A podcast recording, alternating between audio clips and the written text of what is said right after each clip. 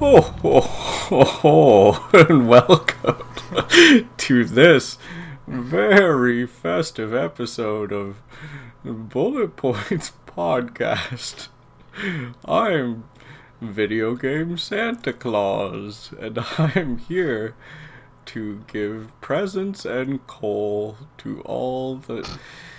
Hey, what's up? It's uh, Santa. Where Santa? Where are you going? Video Game Santa Claus, come back. Uh, oh, that wasn't Video Game Santa Claus. That was me. That was that was Reid McCarter. Uh, I'm hosting. It's Oh, very special. Were you surprised? Yeah, I I really thought that was uh, that classic character we all know, video game Santa Claus. Video Game Santa Claus. Uh, yeah, he's famous amongst all the children of the world. Uh, but that was not him. Unfortunately, that was just me pretending to be him. Um, anyway, what? Why would Video Game Santa Claus be here? Why would he be squeezing himself down the Minecraft chimney? It's because it's the end of the year. It's the holidays. It's uh, some would say the most wonderful time of the year, um, but that I think really depends on your relationship with your family. So let's not let's not paint everyone with the same broad brush. Uh, so we're doing something kind of special here at the uh, Bullet Points Mid Atlantic headquarters. We are talking about our favorite and least favorite games of the year that was 2018. So I am joined as always by Astrid. Hello, and Merry Video Game Christmas. It's- Merry Merry Sony Christmas, if you're on my team. I get really mad because it used to be Merry Video Game Christmas, but now it's Happy Video Game Holidays. And I think that's disrespectful to the point of the holidays, which is the birth of uh, Mario Yeah, in his little crib. inclusivity is um, a greater goal than your personal comfort. Hmm. Yeah. Well, this is video games, so I'm not so sure if that's true. we are also joined by holiday favorite. He comes jingling on by, it seems, every every December to spread merriment and and good cheer. Ethan, staff writer at Kotaku, Gach. Hello. Ethan, how are you? How are you? I'm good. See, that was Oh, that was that was good cheer. Reid, Astrid, thank you so much for having me back on. You're welcome. It I wait for this be- moment every year. All I want for advent all I want for Christmas is to be on podcasts, and and you two making it happen. Um, well, as as with last year as well, the resident uh, Grinch, um, Ed has has taken sick. um, he's taken sick and decided that he he cannot bear all of this good cheer. So sadly, he won't be joining us today, and we will never know what his favorite game and least favorite game of the year are. We can only speculate that both answers are Assassin's Creed Odyssey. so anyway, let's get this started. Let's get right into it. Let's not let's not mess around. Everyone's got turkeys to roast and and eggnog to to drink. I've Yeah. already I've already been through uh, two quarts of eggnog this season, so Have you? oh yeah. I feel like I've talked to you about this before, Ethan, that you are also a Nog fan, one of the few. Strong. Oh yeah. Got a got my Kraken rum, Kraken Yeah, that's- spiced rum, going through that. You know, Uh, I was doing that. ex- I was doing that exact combo last year. Because you can pour it in because it's a dark rum, and then you see it sort of like curdle as it enters, and you're like, yeah, put that in my gut. Let's see what happens. Aster, what do you think about Nog before we? It's okay. Yeah, Hmm. I don't usually like buy it, um, cause I don't really. It's hard to get in the holiday spirit down here, to be honest with you. Uh, eggnog on like a hot day, Mm, delicious. not a combination I particularly enjoy. Yeah, so You don't like but this hot- year I'm going to Vermont, so maybe I'll pick up some eggnog and give it another spin. Do what it, pa- do it What with- part of Vermont? Burlington. Nice, of course. It's the only Yeah. part of Vermont. Yeah, my parents moved up there from like central Vermont, and finally it's like a recognizable area of the state to people. Is that where Bernie Sanders is? Yeah, they actually live in his neighborhood. Mm-hmm. Yeah, What's Bernie, what's Bernie he Bro, like? capital of the world. yeah. Yeah, Astro, are your parents big uh, Bernie Bros? I think so. We're all gonna sit around Christmas dinner and talk about the mutually exclusive concepts of race and class. It's gonna throw darts at a big picture of Beto. Oh, that's fun. You know what else is fun? I was Mm, I was gonna say video games, but I don't know if that's true. But maybe it is. Ethan, you are the guest. You are the esteemed guest who's come here today. So I kind of want to throw this to you first and ask you this end of the year ultimate question. What's your favorite thing you played this year? Oh, What's I- your least favorite thing you played this year? oh yeah. I, I, I've been struggling to muster uh, any kind of feelings on this topic. I think I think it, uh, in the at the end of the year I realized that uh, like uh, I just have nothing left. Um, Mm. like pouring over because you know Kotaku is doing its uh, best games of 2018 and just being a part of that discussion, looking at all of them, and I'm like, I mean, this is you know the, the top 30. Just pick any of them; they're all good. Just, just do it. Um, I just uh, it been struggling to have very strong feelings about anything. Um, Yeah. ex- except except disappointing uh, game, least favorite game. I think uh, I finally did settle on Far Cry 5. Ooh, please explain. So I, in preparation for this show, which you know I've been thinking about all week, well, I did actually look at the objectively uh, worst game of 2018. And does anyone have a wild guess what it is? Agony. No. But a, but a good but a good it's, agony is on many people's worst games of 2018 lists though, which I also Hmm. studied. The objectively worst, the scientifically determined worst. Game. Uh, Fallout 76. No, The Uh, gamers Oh, are wow, furious really? about that. They they are they're and they're dumb. Uh, Fallout 76, uh, perfectly not absolutely horseshit game. Um, Wild Wild West Online is the least. It's got a 29 on Metacritic, See, I've never even heard of that. That's how.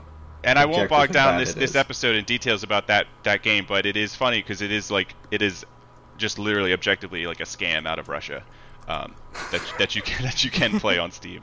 Uh, but no, so I was trying to think like, uh, you know, obviously it's kind of boring just to be like, well, what's the actual worst game of the year? Because there are just so many terrible games that no one really has a stake in defending. But I was Mhm. trying to think of like what what game did I play a lot of that I think could have you know that I have I have some sympathy for that ga- there could have been something special or, or better about this game um, that there just wasn't and it was definitely Far Cry 5. Uh, I, I the only game can that's I made tell me you a- nauseous all year.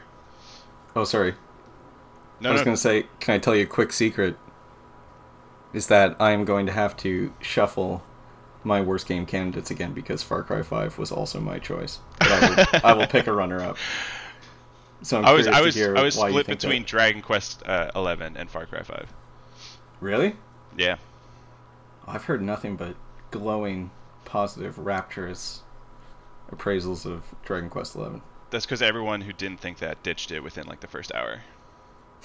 so they just vanished from the discourse. Yeah, they're like, I have nothing. There's there's nothing to say about this game. No, I, Far Cry 5 is just uh, it's like uh, I think um, having played you know as the year went on, having played a bunch of other open world games, it just became clear how sort of like formulaic and just paper thin that entire game is. Like they went through all the trouble to create this uh, world with some you know with a cult. Like you know cults are interesting. Like you, you how do you mess Mhm. that up? Um, and I actually uh, watched. Um, I'm not a big movie person, but I watched uh, the what was the Nicolas Cage weird trippy horror movie that came out, uh, Mandy. Yeah. Oh yeah, yeah. Um, and so like I just you know, and I also fell asleep during Mandy, but um, the first 30 minutes really you know were a visual trip, and I was just like, it just kind of like made me remember how many interesting things you could have done with the idea of like a cult in the Midwest and like drugs and like all this stuff, and then what you end up with Far Cry 5 is one of the most like conservative uh, traditional approaches to going around uh, in an open world and just shooting things that you know just will run at you with guns. Yeah.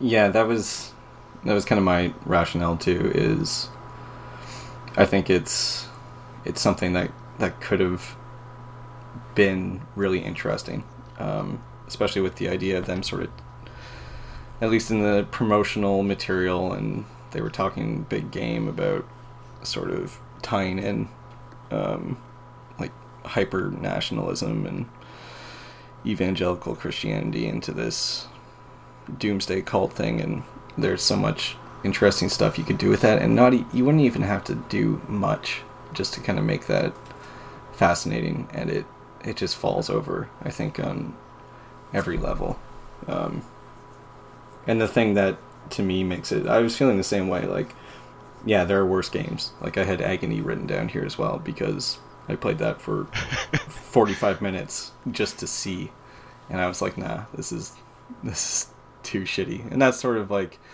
on some sense a similar thing if you could do something really cool with that uh, and really fascinating with that premise but they absolutely didn't but that's also just like a broken shitty game like far cry 5 is competent and um that just makes it worse is i'm just like tired of seeing something and and thinking you could do something here something kind of interesting and playing the thing and it's just like paddling. It's just nothing.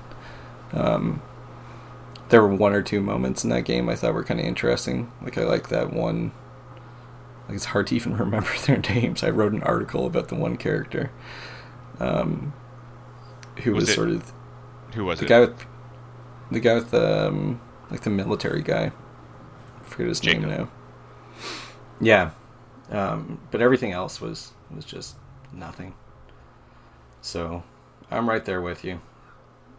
We did a whole month about how I think in various degrees of how disappointing that game is.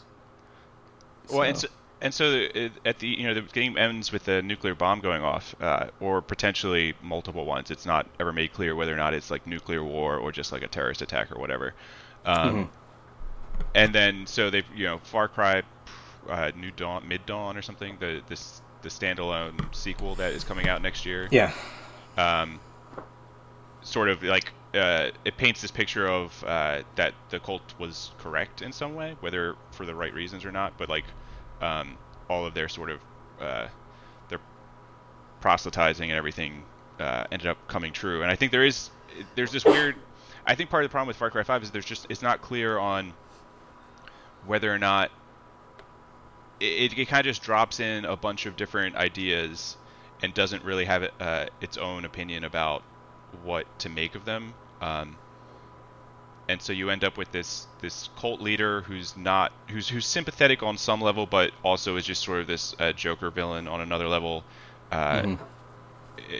You have uh, Jacob is obviously interesting as a vet of the first Gulf War, um, but then it, uh, so one of the biggest disappointments for me with that game is everything outside of the main story is pretty uh, uh, dumbed down in terms of like it reminds me of I don't know if either of you ever played the the Strike series, the like Desert Strike, Urban Strike, Nuclear Strike. Uh, no. Back on like SNES or whatever, it, you you basically were in a helicopter in an on an isometric map, and you would just uh, fly around, uh, blowing stuff up. Like, okay, I got to go blow up. There are three of these bases. I got to go blow them all up. Or there's civilians at this being held at this thing. I got to go blow this stuff up and then like rescue them. Um, and so it's, it's basically uh, everything is is slight variations on you doing the exact same thing, which is what everything, almost everything in uh, Far Cry's open world is. Uh, ver- uh, with the exception of when uh, you get kidnapped spontaneously by the game because you hit a certain threshold in the whatever resistance meter or martial meter, I don't know whatever it's called. Yeah. Um, and the the idea of the game taking control away from you or or like uh, hunting you down or sort of completely reversing the odds of uh, you were originally exploring this place from a position of, of sort of control and power, and now all of a sudden uh, you are sort of running for your life and uh, is a very interesting moment that the game never again kind of is able to do anything with because it, it uses it to segue into these extremely tedious cutscenes where uh, characters have these monologues but without any sort of direction or point to them. Um, it's not like you have any sort of real choice in the game as to like how you respond to them, because uh, in the end you, you just go around uh, killing slash capturing or doing whatever anyway. Um, Mhm. Oh god, that game. Yeah, and one thing I was thinking about too, and especially with them making this uh, sequel thing, is because I, I think about that, and the ending, the ending actually is sort of interesting, that they finally do something, um, that they make some sort of comment on, well, maybe this person who is preaching doom and everything turns out to be turns out to be right. And there's interesting implications in that. But then the game ends. And then they're saying well we're going to make some more of this that's afterward. But i think about that and i just feel tired because like when when interesting things happen in in this kind of game and this is just so common now in these big open world games that are just supposed to be kind of like crowd pleasers um, when interesting things happen it's so it's spread so far apart and it's so just like tiny that it feels like it's on the player has to do like an outsized amount of work to make sense of what's going on or to find any meaning in it. Like you have to i don't know it, it's like watching a 30 hour long superhero movie and where it's mostly just fights and then saying okay this is what this was about and just- which is which is like most superhero movies. well, yeah. Um, but they at least have the the good graces to only be two and a half hours long. Um, but it, it just that's one of the things about this game is just it's exhausting and it just feels like it's sort of talking down to you all the time. And I feel like that's a big tendency with so many games where it's just saying this isn't about the real world, but it is if you want to put in the work. But we're not going to give you our opinion. That's up to you to decide. And it's just, it's like non art. It's, I'm not saying it's, it is art, but it's just, it's like insulting. It's not good entertainment. It's not good art. It's just like killing time on the way to the grave. And I think about you can play one of those games for five hours and you stop and you think, what did I do? And you were just kind of like in this fugue state of checking things off. And I don't know. You can do that sort of thing. You can have that kind of design and you can do really interesting things with it. And you can say something and you can, or, or just be like aesthetically interesting. And it's just so watery and yeah. I'm with you, Ethan. Astrid, you loved it though, right? Yeah, yeah, that's why I haven't said anything. Um, I'm just in shock. No, so obviously Far Cry 5 was really bad, and um, I think I just stopped playing it, which was sort of a running theme, because I did write about it, but I got like to a point where I think actually my save file like got corrupted or something, which was like uh, divine intervention. So I just didn't pick it back up. But I never really expected to like it because I know how sort of like wishy washy and sort of like surface level those games are. I've always felt like they've three, four, and now five feel like the same game with like varying degrees of like um I don't know, like cartoonish villains and then like different capital E exotic locations and stuff. Like they all have a very similar uh, approach, and it's just not for me. So I don't think I could say it was the worst for me, um, because I just didn't expect it to click. Um, It is very bad. I don't want to give the wrong impression. It's terrible, but I sort of expected to dislike it. I wonder then uh, if we should Because I was going to ask Ethan what his favorite game was, but maybe we should just get all this this bile out of our yeah, I think systems that's a good idea. and cleanse ourselves. So then, because I'm curious, when you said it's not it's not the uh, the bottom of the barrel for you, Astrid, what is? So, I was thinking about this, and I did not. I would, I would say agony, but again, honestly, I think for me, agony, I wanted to like it more. Like it, it was like on my wavelength, or it appeared to Mhm. be, even though it looked like super, like corny and stuff. Like the setting and the. Well, before they started, um, like listing features and stuff of the game, which was like when things started to go wrong, and it was like there's gonna be sex. But what, just like screenshots and stuff, I was like, all right, I'm gonna be into this, and I was like excited. And then obviously it's just a shambles. it's, it's like sheer ineptitude. Um, We shared that journey together, Astrid, yeah, I remember us Over, talking like, about being like, years. oh hell yeah, but and then being like, was- "Oh, this is looking a little not great." Yeah, it was pretty ropey. Like Evan, I was like watching gameplay like six months before it came out. I was like, oh yeah, it looks okay, and then it was terrible. But like, I also strongly disliked God of War. Um, I think having to finish God of War and like just having all enthusiasm evaporate like six hours into it, and then just sort of like a death march through like the last 20 that game is like probably the most egregiously long game that i've played this year. Again because i like determined to finish it and it was just like grinding your face against granite. It was like it really goes on and on and it doesn't really switch it up like it sort of gives you the same stuff throughout the whole game until the end you're fighting like the same guys and there's sort of like the same uh, interactions between you and your son and whatever else you're talking to the whole game. It's just like over and over, and you're playing in like this sort of like unnaturally small theme park area that like it's like a recursive space, but in like a really sort of like obvious and blunt way.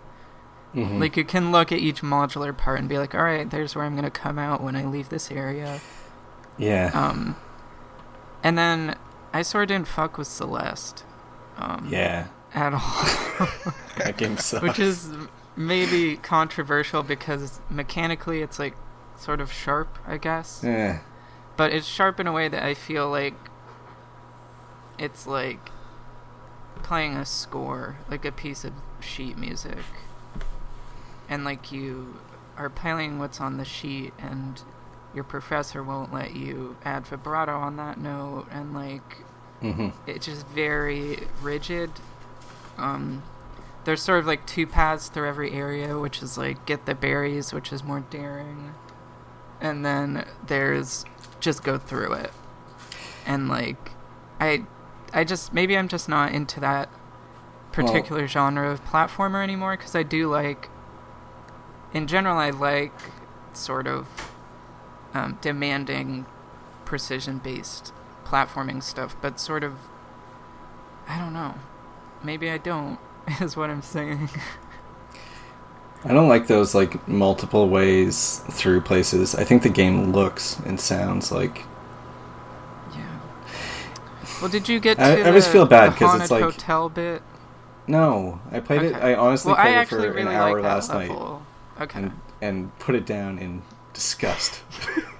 yeah, it it sort of didn't grab me until the haunted hotel, and after that, I was like, well, that was it. Like I- I like I'm that one a bit level. more. Okay.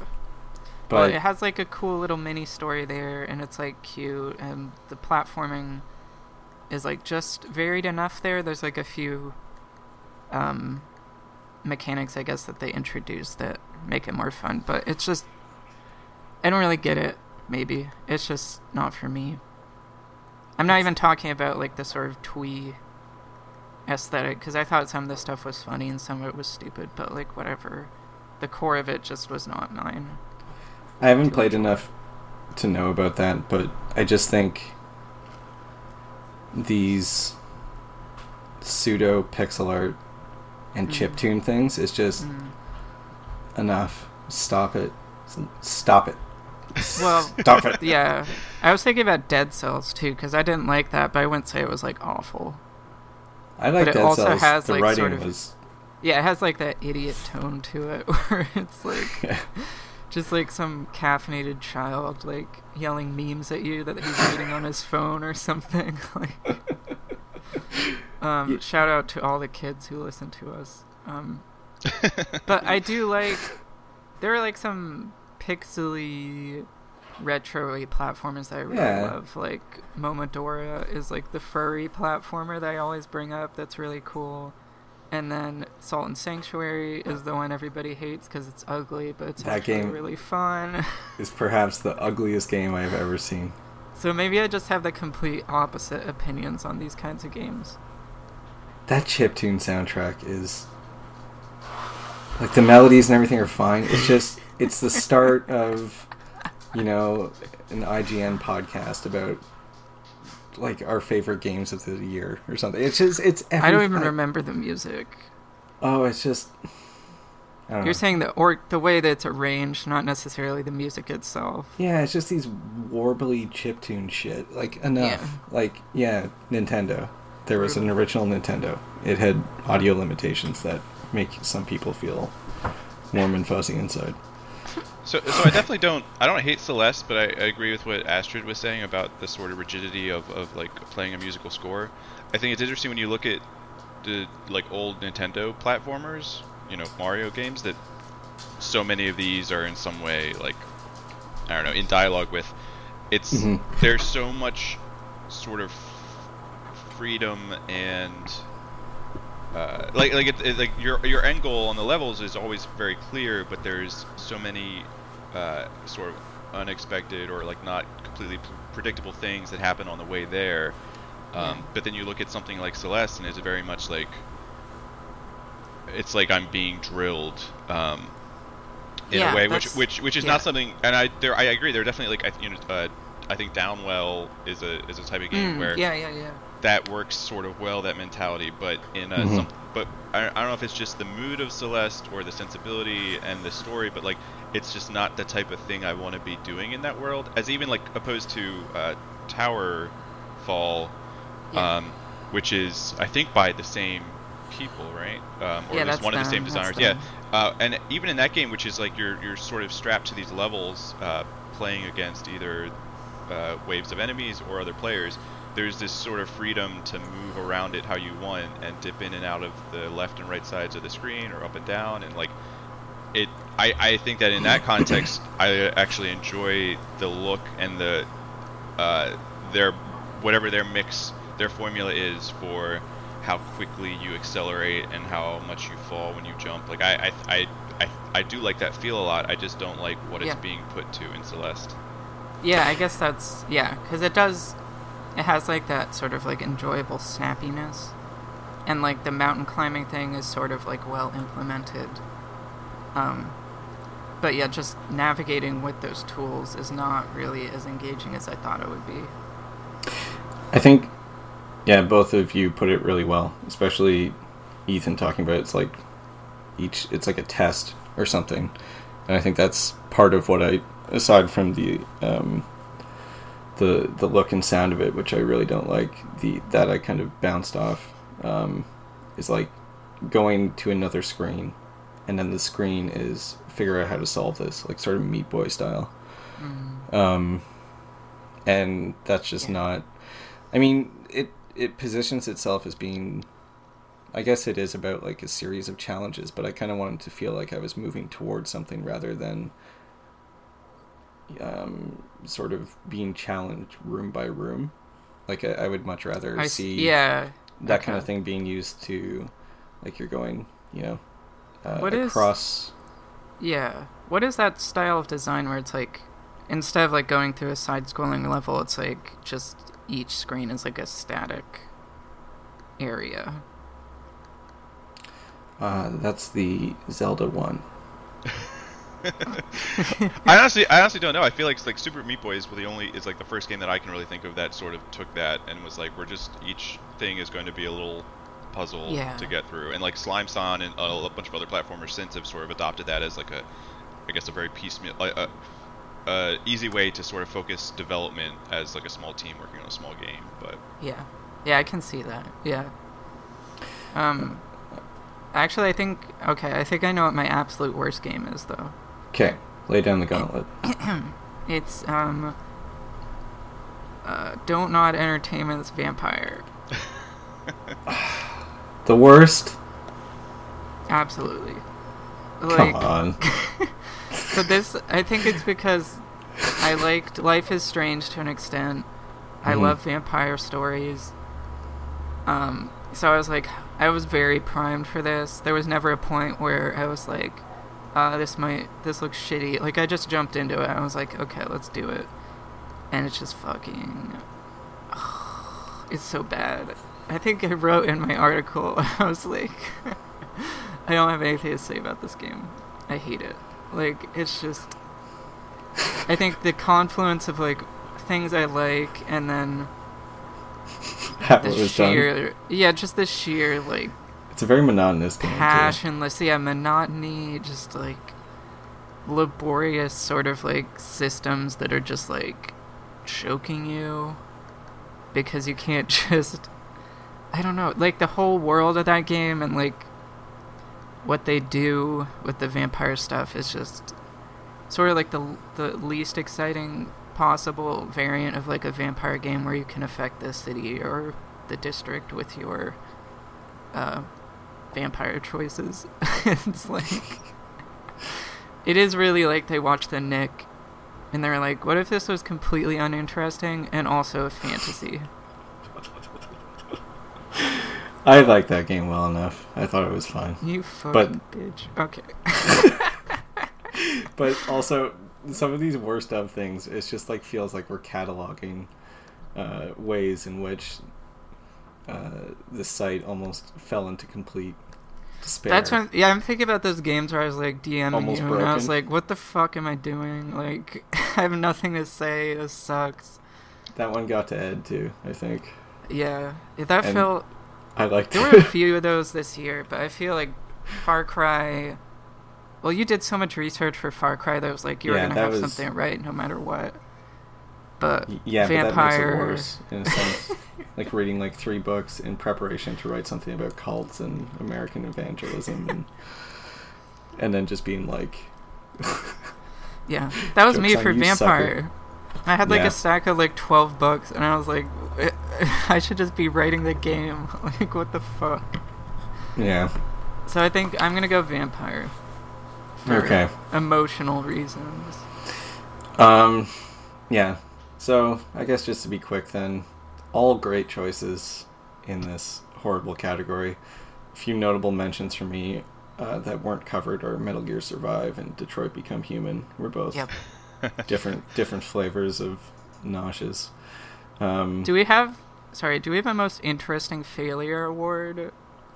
um, no, Because that's what I, I win every year.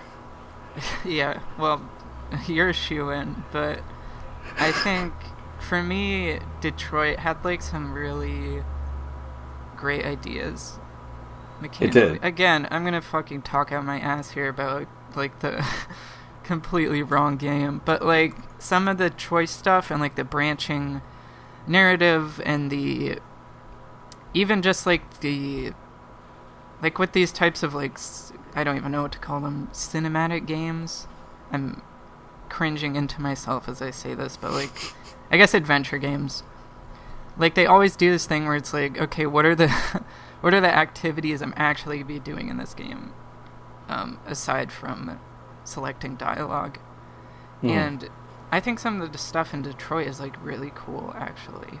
I think that's why people um, keep playing those games, or at least Yeah, why like I wanna see- am like, what they come up with. Like Heavy Rain had some like for the time, at the time maybe, because I'm sure if you go back, it's like really stiff.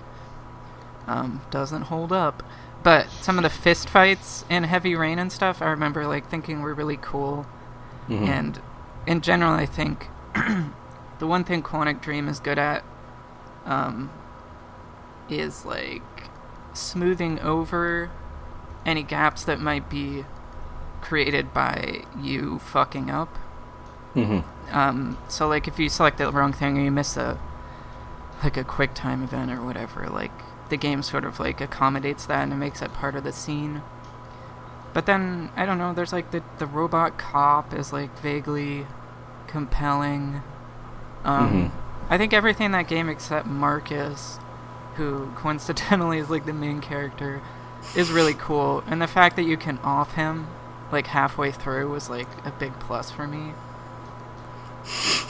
It was like you get to select a Marcus free run, basically. I don't know. Some of the stuff in that game was cool. Obviously, metaphorically, thematically, script wise, fairly rough. Um, uh, Yeah. Quantic Dream as an employer, probably not a great rating on Glassdoor, but Yeah. some cool things that they came up with. I like. I'm tempted to start talking about the specific reasons why that game bothers me, but I do agree with some of the stuff Yeah, I mean, like. It's, so But- much of it is terrible. That's yeah, it's really bad. There's also there's the episode we did too about it that. yeah, I think, we, we covered literally everything in the game in that episode. Yeah. Um, so I'm gonna give my my award uh, close close runner up. I was originally gonna pick Far Cry Five. Um, close runner up, The Awesome Adventures of Captain Spirit um, is is a very very bad game. Um, but I think I'm gonna give it to Deltarune, um, which God continues Whoa! continues on the Sacred path- Cow Slaughterfest in here.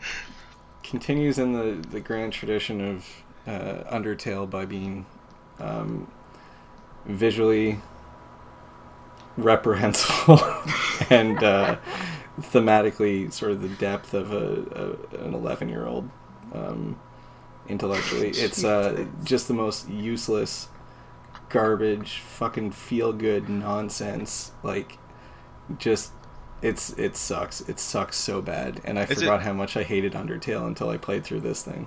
It's feel good. What's feel good about it? It's here's the world. It's dangerous and dark, but if you're nice to people, everything is going to be good. Everything's going to work out. And See, then I've this always, game, I've always taken it sort of the opposite. I don't know. I don't know what it is. Maybe I'm just making shit up, but like, to me, it was always the like, oh, like th- there's this sort of Mr. Rogers, like, oh, like you know, we will all be nice and be friends and shit. But actually, the world is just like a terrible fucking place, and there's like all these people that just aren't just fucked up by that Mr. Rogers approach to it because it just Mhm. leaves all these wounds festering. But that's just my own personal reading of that But- of that world. Ethan, this is the game that.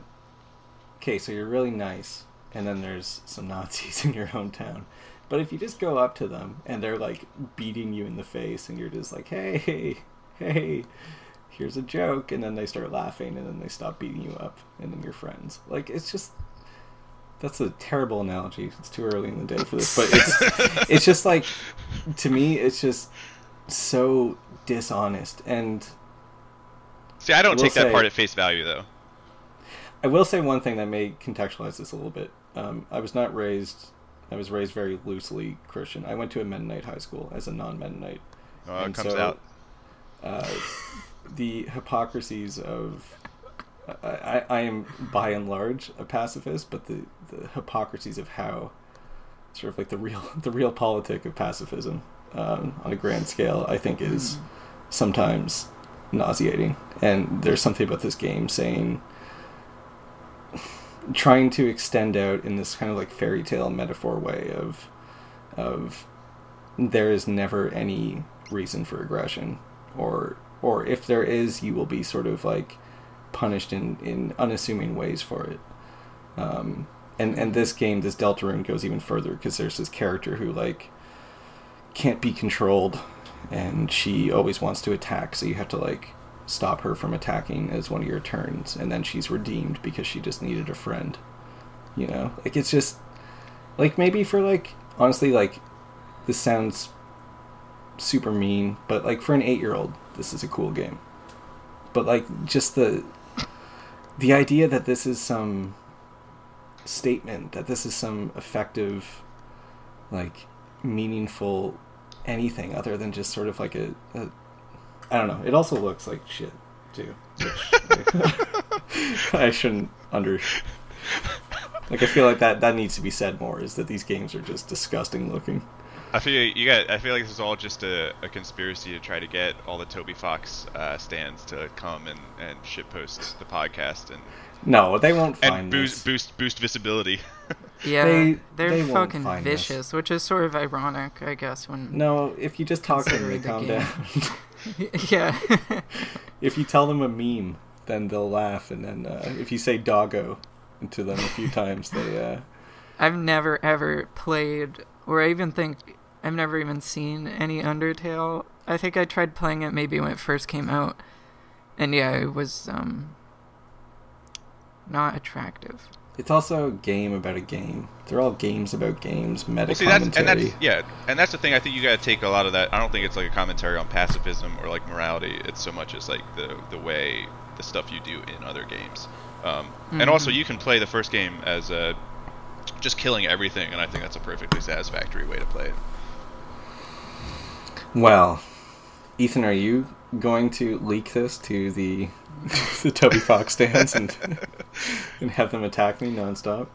Um, Reid, do you wanna do you want to expound on the awesome adventures of Captain Spirit briefly? Is that Is a that real right? game? Uh, What is that? It was, uh, I'm not even sure if I got the name right. I wrote it down from memory last time. I night. think that's correct. Yeah. it's um the sort of like prequel free episode they put out before Life is Strange 2. Um, Oh, right. So don't nod, and the premise is that you're a little boy.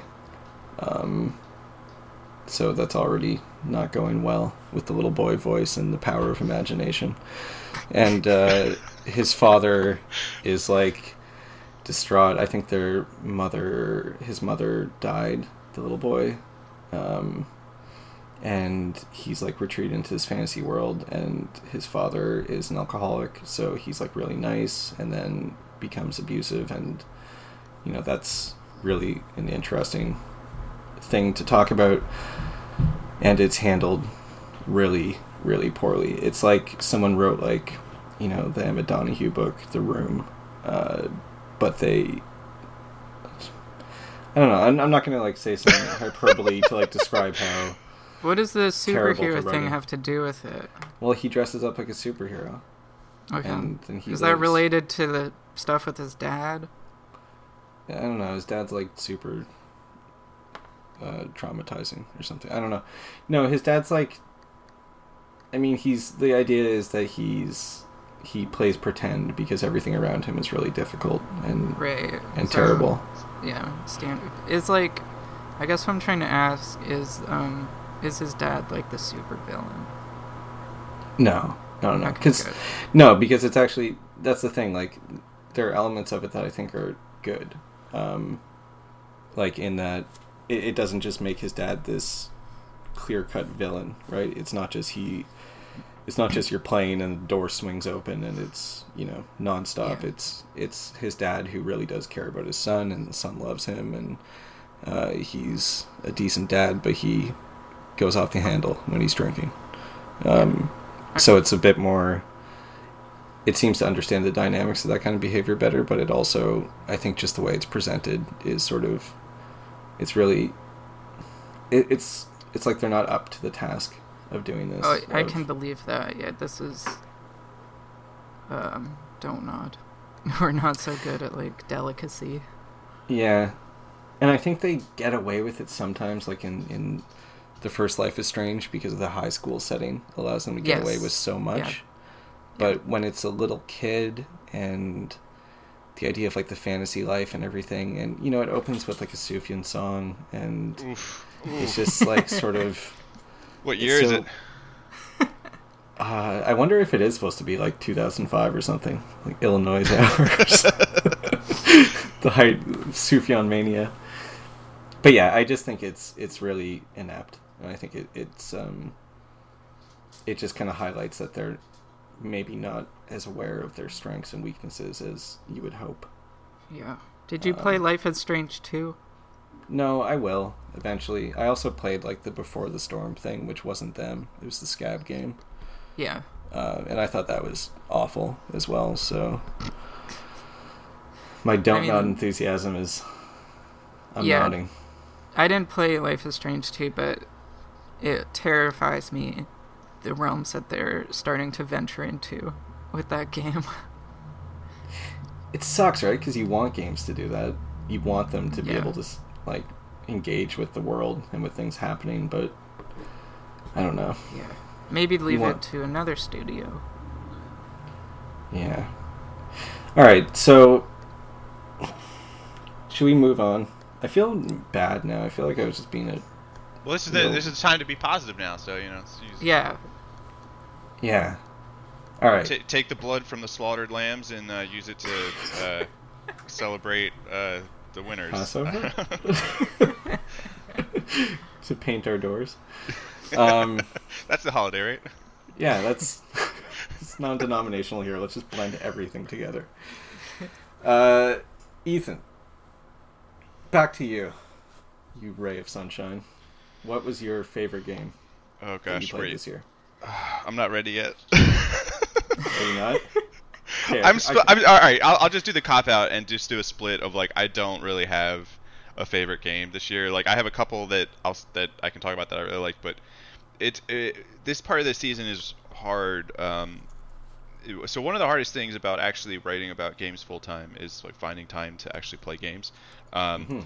I thought it would be easier because I'd be like, oh well, now instead of like writing about games in my free time uh, and having to play them in my free time, I can be like, you know, splitting that up more. But like, there's a bunch of sort of so so the one of the easy things about the end of the year is everyone starts talking about their favorite games of the year, and then you can kind of go through and easily be, identify like, oh, this one looks really interesting.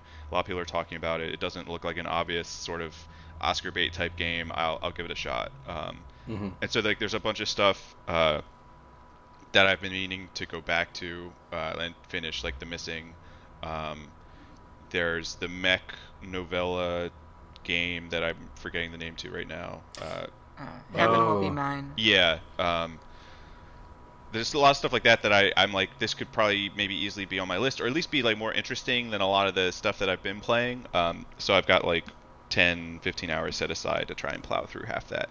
Uh, but having not done that yet, um, I, I so so I think the three games I've probably had the most fun playing this year, um, or like favorite in that regard, are probably Artifact, uh, Assassin's Creed Odyssey, and Super Smash Brothers.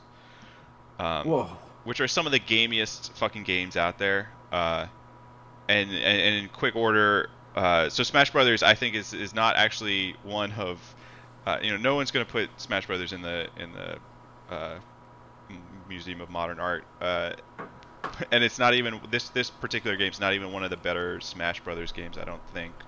But I think Smash Brothers is still one of the best feeling. I, it's it, multiplayer games always get short shrift because it's like if you don't have people to play them with, they like they lose their magic.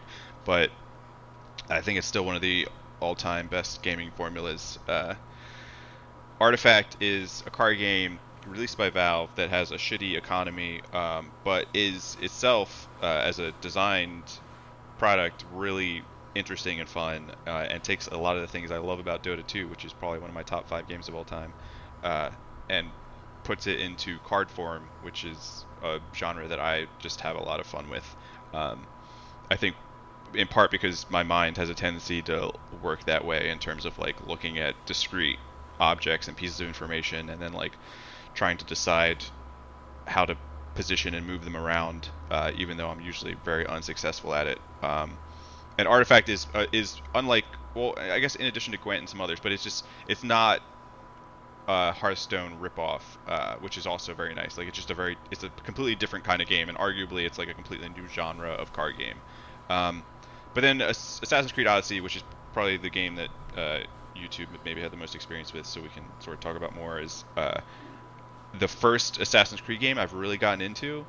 Um, and I just the entire I, I, I had a there's there's a lot of things I like about it, and I love the idea. I love the setting. I love ancient Greece. I love the idea of being able to sort of go from island to island in a Mhm. way that that is very. Uh, it's extremely abbreviated um, spatially, uh, unlike even I think uh, The Witcher, where when you go to Skellige, there's really nothing in between you and Skellige, and there's the sense of like you're just really going to another place. And so like once you fast travel to Skellige, there's really no point to ever actually go and sail back to it because that unless you're like I don't know looking for treasure in the ocean, there's there's not much going on. But so I like the idea, the the sense that Assassin's Creed Odyssey creates in a very video gamey way of uh, hopscotching around different islands where different people you know are, and there are different problems to solve and different people to kill.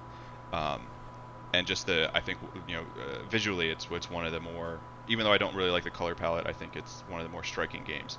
Uh, but at the same time it's also a very Ubisoft game and there's just um, I struggled and I wonder if if uh, maybe there are quests that I missed that like I struggled to see anything in that game that was very uh, that like narratively or character wise I was like oh wow I really care about this fictional character all of a sudden, or wow, I wasn't expecting this thing to happen, and now I'm in this weird situation, and I'm like, oh, I feel weird about this thing that I just did in this game, and like I gotta go think about that, or at least have this feeling settle. Instead, it was always very much like, all right, I'm just gonna go kill some more stuff and like uh, go hunt for some more treasure, and I really just want to level up so I can assassinate all of these uh, like terrible bourgeois plutocrats who are trying to run everything. Um, and so uh, uh, what was I gonna? Um, oh, so so what like you were saying, Reid, about how uh, I think it was with God of no, it was, it was some other game, but, but this idea of uh, how a lot of games sort of had these very quick story elements that are like, and this oh we were talking about with Far Cry and the bomb dropping, and it's like, and then this thing happened, and like that you know doesn't that like change how you think about everything, and like whoa that was a big moment, like what do you think about that? And it's like no, like the story in Assassin's Creed Odyssey is so partitioned and feels felt to me so separate and short compared to the majority of what you do in that game that it was almost like just a different game. Hmm. See, I I'm with you. I liked um I liked Origins last year as well. I liked Odyssey. I liked Origins probably a little bit more. Um, but I'm also always kind of cautious about how I feel about these games exactly because I'm always I'm always enticed to play them because you know I like studied history in school. I still read history just um, for my own enjoyment, and so the idea of these games saying we funneled all this ridiculous money into trying to kind of make like this little time capsule um, is just sort of like wish fulfillment in a really basic form that I like from a video game. Like just saying, okay, hey, you can go to um, France during the Revolution, or you can go to Renaissance era Italy. Um, is is just something that's impressive, even if I don't like the games or or what they're about necessarily. So, um, it's a long way of saying I like Assassin's Creed Odyssey, but I thought the the story, the one thing about that uh, because I agree with you. The way it's presented is so. It's a really limp story too. It doesn't have.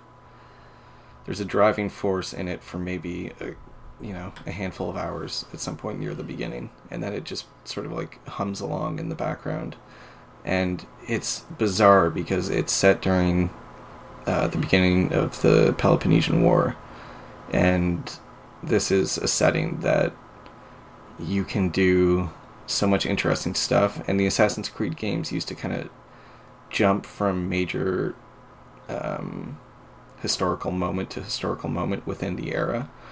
Um, so you would kind of get all the greatest hits of a time period, like the one that was, you know, the French or American revolutions. You're going from important battles and executions and all these, all of these moments you would think of as important to the era.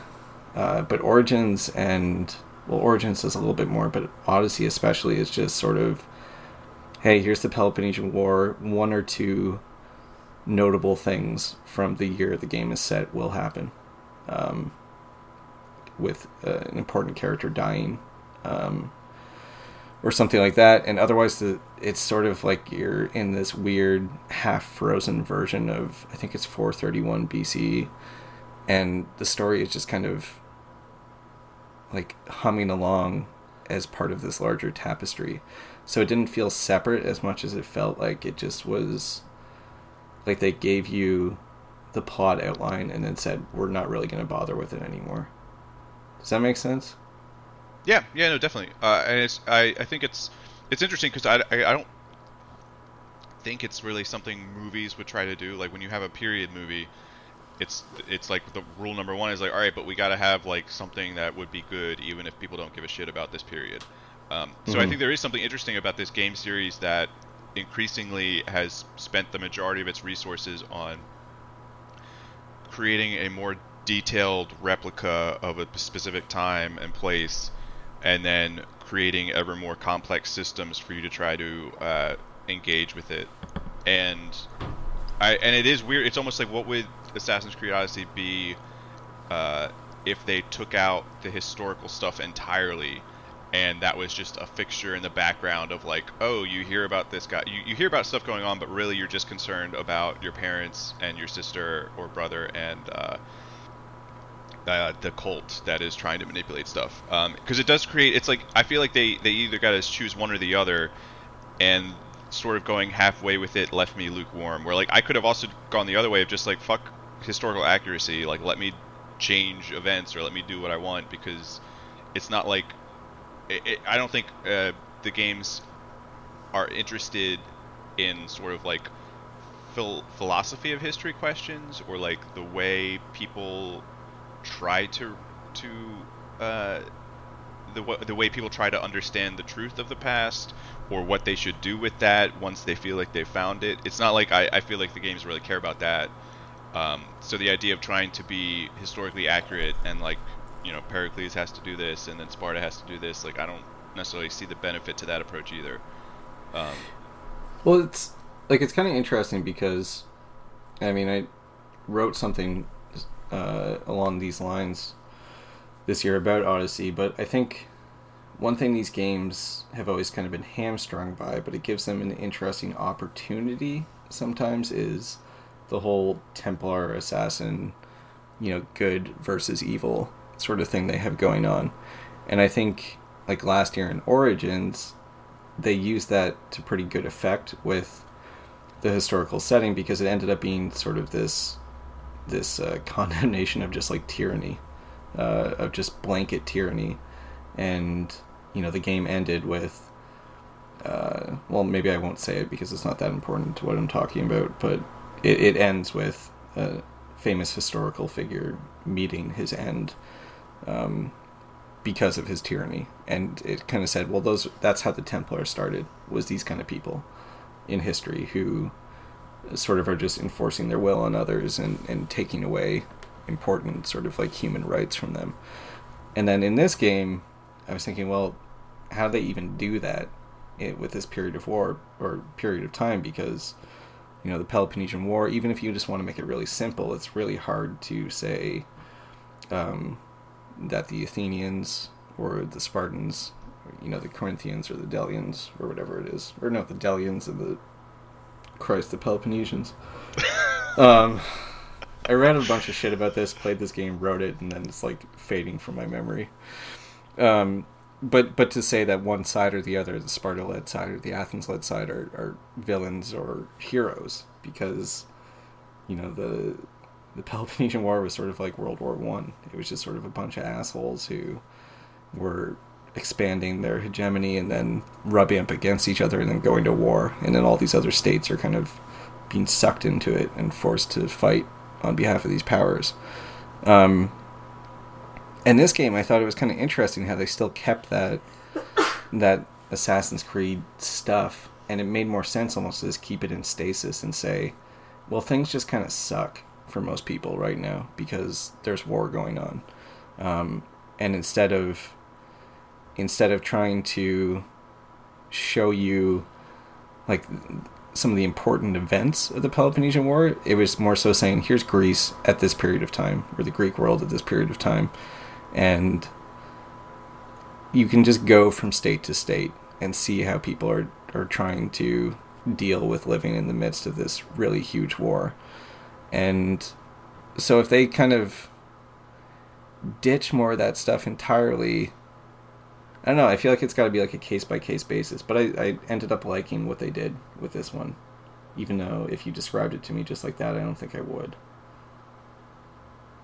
Also, it's pretty. It's very pretty. one, one last thing I will say about that, I do I like uh, the idea of uh, when you can weaken a specific section for, of whoever is being controlled from, either Athens or Sparta, and then engage in a battle, and then throw the support one way or the other. I like that um, that mechanic, but I, I think it's. I, am curious. It, it seems like something that didn't. Again, they could have like if if they because they have to keep this war just in flux and sort of ongoing. So like you you your role in them actually doesn't matter. And basically, like there's whole sections of the game yeah. that you realize like, oh, there's really no reason to even fuck with this. Like, yeah, I stopped doing it pretty quickly because it was just nothing.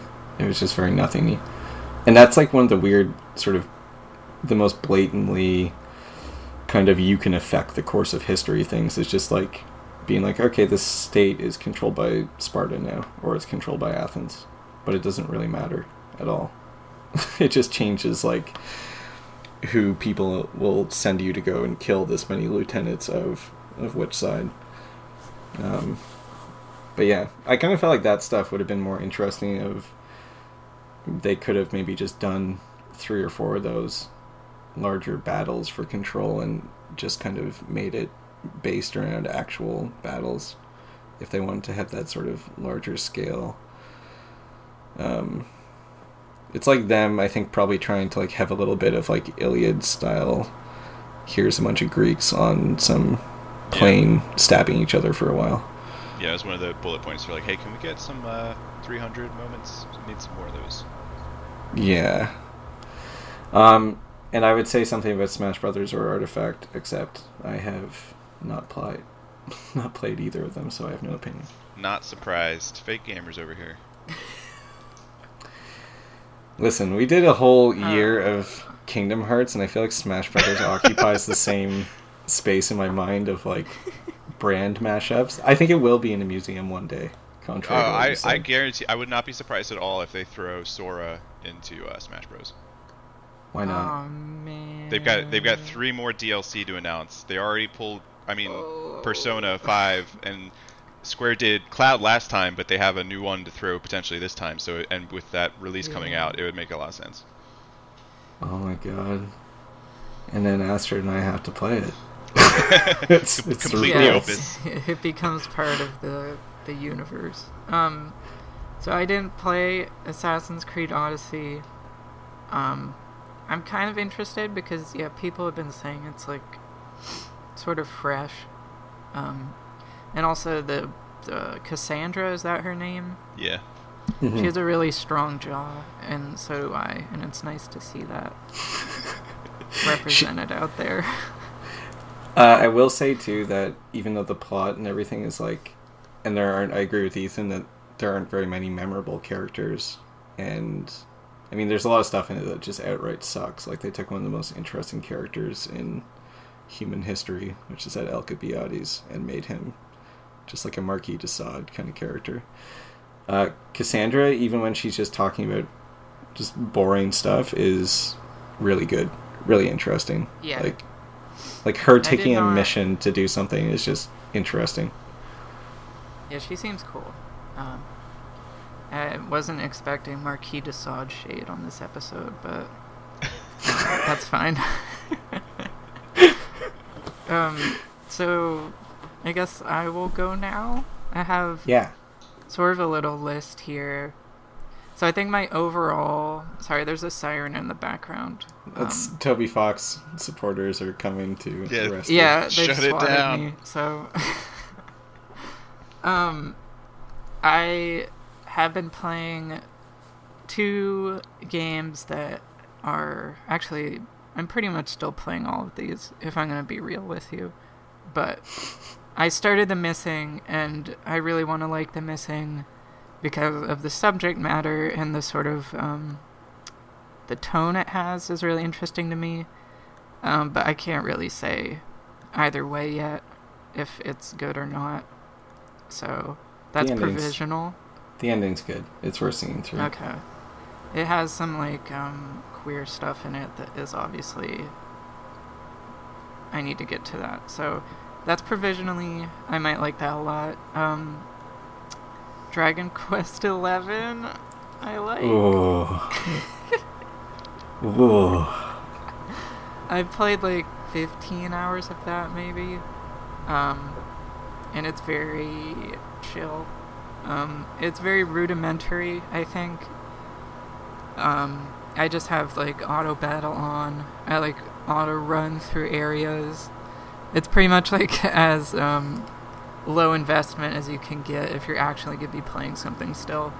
Um, but I just like seeing like the the art, the Toriyama art in like HD, and everyone has like a cool design and stuff. And there's a bunch of like cool looking dogs. So, yeah, that's not really a strong recommendation. And then Ethan, I'm- what's your? Hold on though. yeah, what just is? really, I'm curious. Yeah. Just like a, a short summary opinion, because I want to play this game. So, so I agree. Like, uh, uh, obviously, uh, Josh Clickstow really talked it up to us, and uh, I, I like he, he was so enthusiastic, and some other people, and I was like, all right, I gotta try this. Um, and plus, like, I love role playing game or Japanese role playing games, and uh, always wanted to really get into a Dragon Quest. Um, and I agree. Like, the art, it looks amazing. It's fun to run through the environments. Um, even the sort of simple combat is like easy enough to it's fun to grind through on auto and then when you get to like a boss fight like be like you know put your thinking cap on I'm like all right how, what's what's the easiest way to go through this um, but then like every time I get to I played like t- 10 12 hours every time I you get to like uh, a point in the plot where you got to do something it's just like the most tedious sh- bullshit of like the conversations are just mind-numbing and like uh, honestly i could be a lot more forgiving if uh, if they could just patch out that god awful fucking soundtrack I, I, The soundtrack is brutal. it's like someone was like uh, someone was in love with bugle horns or like some, I, don't Oh, know, I, don't, I don't know if, I don't know fucking music but it's like random ass brass instruments and was like what if uh, that shit that like you played uh, when a marching band was warming up um, or like you know when the jazz band at the high school is like getting ready to go on like you just did that for the entire game nonstop no matter what the mood was no matter what the environment was like i, I that and, and music is very important for me we were talking uh, a little bit about below i think before we start recording and like uh, jim Yeah. guthrie's uh, soundtrack for that game um, Adds so If- if much that- to it, or it's if so that- important to it. yeah, if that was not there, I would have fucking bailed on that shit like an hour in. Um, and I think Dragon Quest is similar, and I think a lot of Japanese role playing games are where uh, you really need that music to grease the wheels to sort of keep you invested in the world. And I think between like the visual composition and the music could go a long way towards like making the experience of pressing the X button over and over and over somewhere really impactful. And I just think uh, Dragon Quest is missing some of those key elements. Yeah. So Hmm. yeah, the music is like indefensible. It's like a a read. I'm Also sure made by like this. a war crime. yeah, denier the guy like he, yeah and he's yeah so he sucks personally, and also the whole game is like he's got like a full orchestra blowing at like every possible moment, and it's Isn't like it all MIDI fanfare. It's so weird. Is it actually orchestral though, like acoustic, or is it? I thought it was. I like don't know if MIDI or it's something. MIDI. Yeah, it might be MIDI, but either way, it just it's so inappropriate. Um, it is, yeah, it's like the most tasteless application of like music in a game this year, maybe. Um, but yeah, aside from that, I do enjoy it. What if I I, think- played on computer and maybe someone will have made like some mod where that's not that doesn't work though. You can't you just can patch in your own music. Um, you can listen to Marshmello and Diplo while you play Dragon Quest um, but yeah, I think it's good. I do think it's like maybe a little bare bones, but that also makes it sort of like low investment. Like I don't feel the need to be like, oh, I gotta go play this. It's like if I feel the vibe, I can just open it and play for a little bit. And it's got personality, which is nice, but um, I still am staring down like however many hours of it, so who knows. And the same story honestly with Red Dead.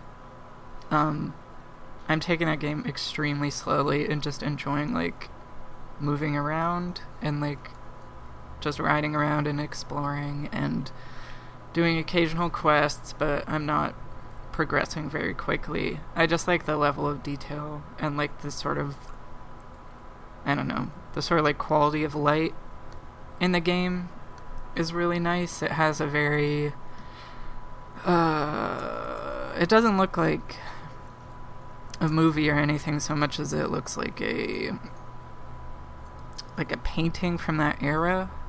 Mm-hmm. Like probably if we're being honest, it's probably like some heinously racist piece of like manifest destiny art, but it has that sort of um, exalted quality of light to it, which is really nice. Um, There's some like stuff. Oh, sorry. Arthur. I was just gonna say I like Arthur. I think his voice actor is good. I do too. I think he's a very He- good character.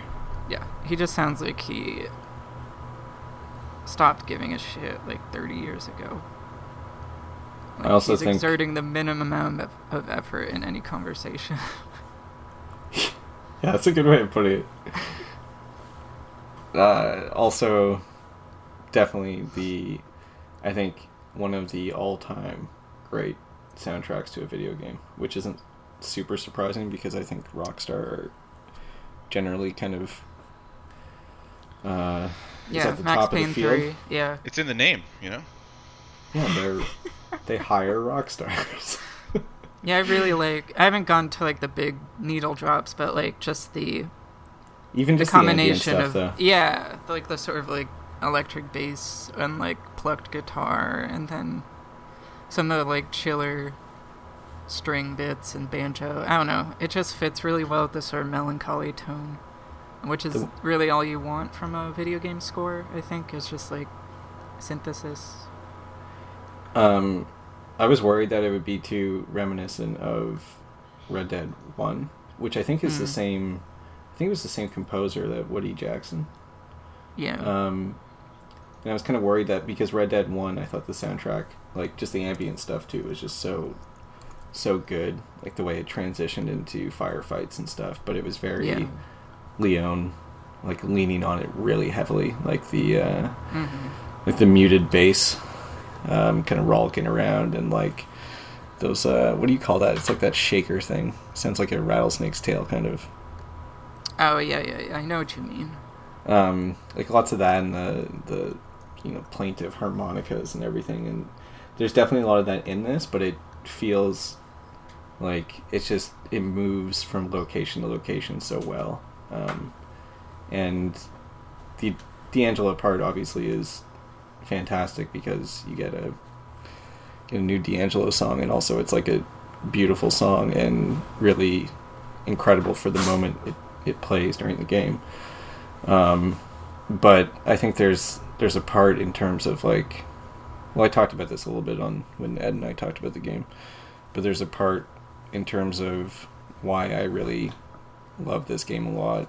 Um, in terms of direction uh, and art and music, where it's a part where you're on an island, and I guess that's all I'll say. But um, there, there's something that happens there where it's kind of one of the most striking things I've ever seen in the game, and it's it's not like a set piece, right? You're not gonna. Yeah. Well, I guess it is, but it's not. It's not um, things exploding all around you as you're running down a hallway or something. It's it's just um, uh, about an hour or two of the game where Hmm. certain things happen, and it's really incredible. And apparently, a lot of people hate that part of the game, but whatever. Fucking Um. philistines. Yeah. So I want to get through that, but then I guess my top choices would be I really liked Cultist Simulator. hmm I found it just really engaging to play and like um, read, sort of. I just like Alexis Kennedy's writing. Um, I think it's the right balance of like indulging and like the cosmic horror esoterica stuff and also sort of poking fun at it or just approaching it more lightheartedly. Um, and I don't mean lighthearted in what like Thomas Ligotti thinks is funny, which is usually like the just the driest shit imaginable, but like actually funny. Um, so that's good. And then Paratopic is really good. Um, hmm maybe more for I don't know. I think I said this to you, but more what it gestures at and sort of suggests, because it is very brief and almost truncated. I know that they, I think they've added on to it already, Really? or they're going to. I believe they're planning to expand it slightly. I don't know if that's happened yet. Um, but I think they should do as much to that as they want because I think it's a really interesting setting and also it's um, presented in a really interesting way. Um, and then uh, Abyssal Somewhere is like a little uh, itch game that's like super distorted and noisy. It almost has a action RPG feel if like there was no action. you like play a knight and you have like um, a very slow sword swing and you have to like explore this like mega structure. Um, and it has some sort of weird like mixed media stuff at the end that's interesting. Hmm Um, but again, it's sort of more of a sketch, which honestly maybe is more appealing to me than like 60 hours of something right now. Uh, I can't Fist of the North Star game is really good. it's I- basically it's like a Yakuza mod because it has like the same voice actors and everything. But I really like it. I want to play that. So yeah. I and was gonna. S- oh, sorry. Oh no, go on, go on. I was just one note about Abyssal somewhere is that I almost put that on, but I just wish it didn't have any words in it. You know? I thought that stuff was like good. It's like suggestive. Yeah. But just I don't know. Just I thought it was enough with uh, the spaces and the way it looked and the way it sounded. That's fair. Didn't need any. Didn't need any words. Don't give I me mean, your- yeah, it might not have, but I didn't think they detracted. That was a. That's a cool game though. You can say that for most games. Just take out the words. It's true.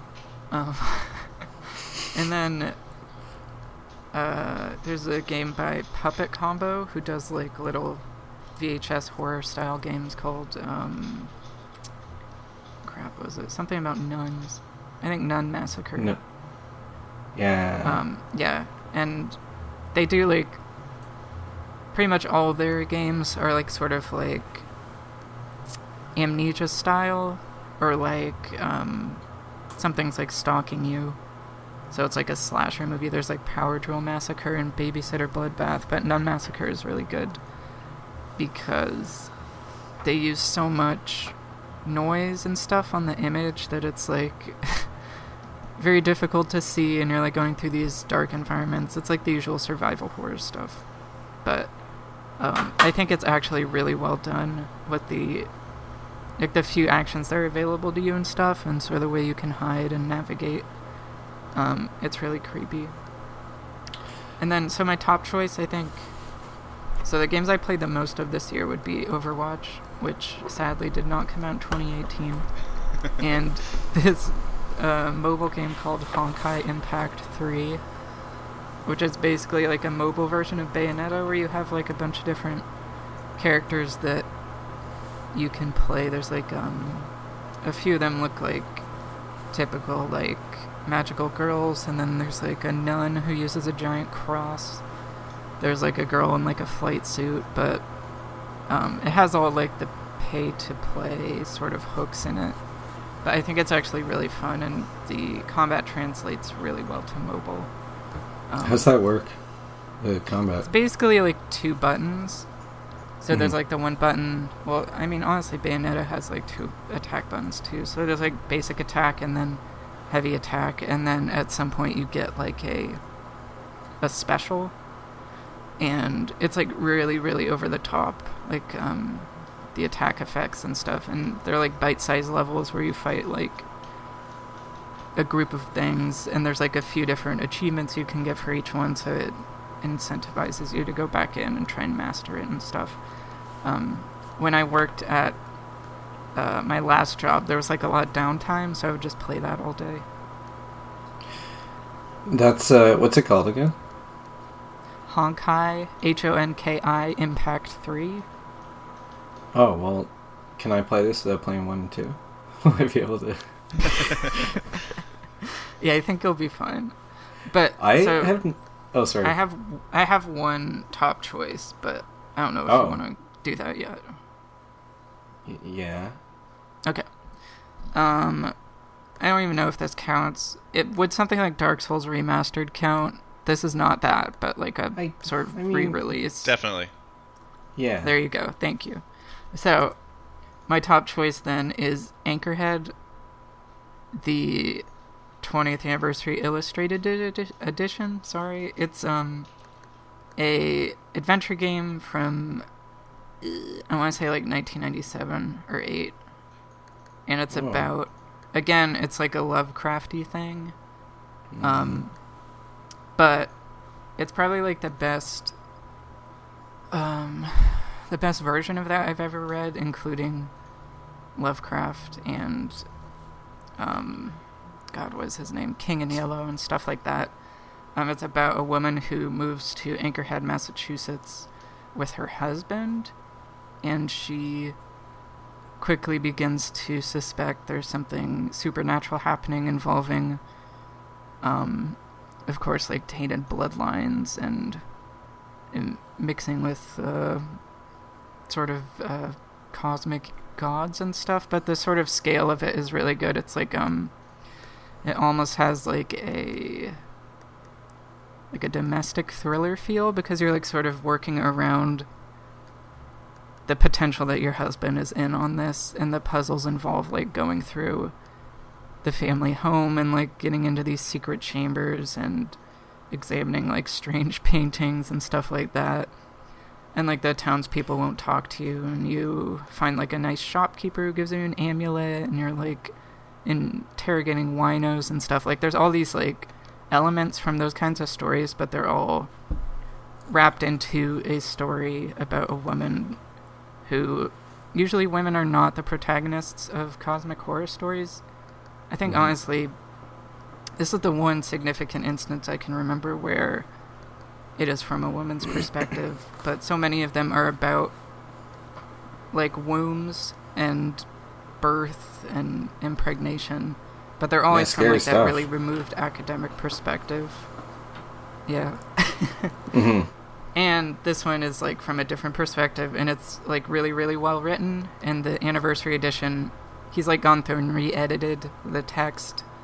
There's illustrations, and it's just really good. It's one of my favorite games of all time, and I'm glad that he redid it. Why didn't you tell me about this when? Why didn't you tell me about this when I was asking you for recommendations for the horror month? Because that sounds like something. well, something. I got it. I wrote about it for the AV Club list, which Uh, it was like pretty high up, which must mean that other people voted for it, or somebody like Mhm. fudged the numbers. But Probably I think that. it's like really well regarded, but also sort of under the radar. Only eight Um, reviews on Steam. Somebody got, to start plugging it more. yeah. I wish I'd written about I yeah, it's like my that favorite, thing. maybe one of my favorite games of all time, and certainly like top five interactive fiction text adventures that I've played. Well, thanks for the timely recommendation then. It's really good. Jesus Christ. I'm mad because how many times did I like send you messages being like, I can't fucking think of anything to play for this. I have to have some. I have to have some Secrets? secrets. You see, the games that yeah, I have to have some secrets. you and eight other people. Um, I have two quick questions about that game because it sounds really interesting. One, does it do any? Does it push back on that tainted bloodline shit? Because that stuff unexamined is often a little bit, a little bit much. Wait, what's up? You broke up. You were saying. Oh, sorry. You were saying that it like has like the Lovecraft stuff with like the tainted bloodlines and everything. Like, does it does it have things to say about that, or is that sort of like does it push back? Oh, on... absolutely. Okay, because those Lovecraft staples are No, I think it does. Right, yeah. That's sort of, the, I think, sort of the project of the game by putting it through a different perspective and, like, um, approaching it as if there's, like, a human, like a person in the lead role, which is yeah cosmic horror is generally not, like, flush with, like, um, interesting characters. This is my problem with, like, uh, that show Channel Zero the sci-fi show, which is like based off of Creepy Pasta, and Creepy Pasta sort of take after uh, Lovecraft to an extent, where the characters are either just total ciphers or they're just like doofuses. Mm-hmm. Okay, that that that usually doesn't work for me in this kind of story. Yeah. yeah, that's that's good. Also, the idea of it being from a woman's perspective, I think, is a lot more interesting when you're going to talk about that. Like the stuff that's like what's supposed to be scary in Lovecraft is often I don't know.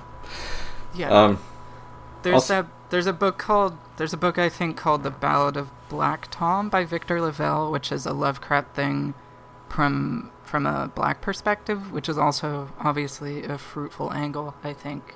hmm I've heard about Um, that one too. But yeah, Uh, then the last question is: Are the puzzles hard? Because I'm dumb. I think some of them are fairly esoteric, and some of them are just based on common sense. And I think there's enough. The game, like, um, sort of shades in enough of the world and enough of, like, your character to make the common sense stuff track fairly well. Okay. Um, like the fact that you can, you have like this overcoat where you can carry certain items, and then the comments the character makes sometimes will lead you, or the narrator, I guess it's one of those sort of second person games. Um, they will lead you in the right direction, I think. And there's a hint system, so you're all set. oh, okay, that's good. Um, Yeah. so that's your choice. Written in stone, Anchorhead. Uh, yeah, that's it. That's it. They should call it Anchorhead Revisited. That should be the remaster title. Don't you think? All right, quit, Uh, quit stalling, Reid.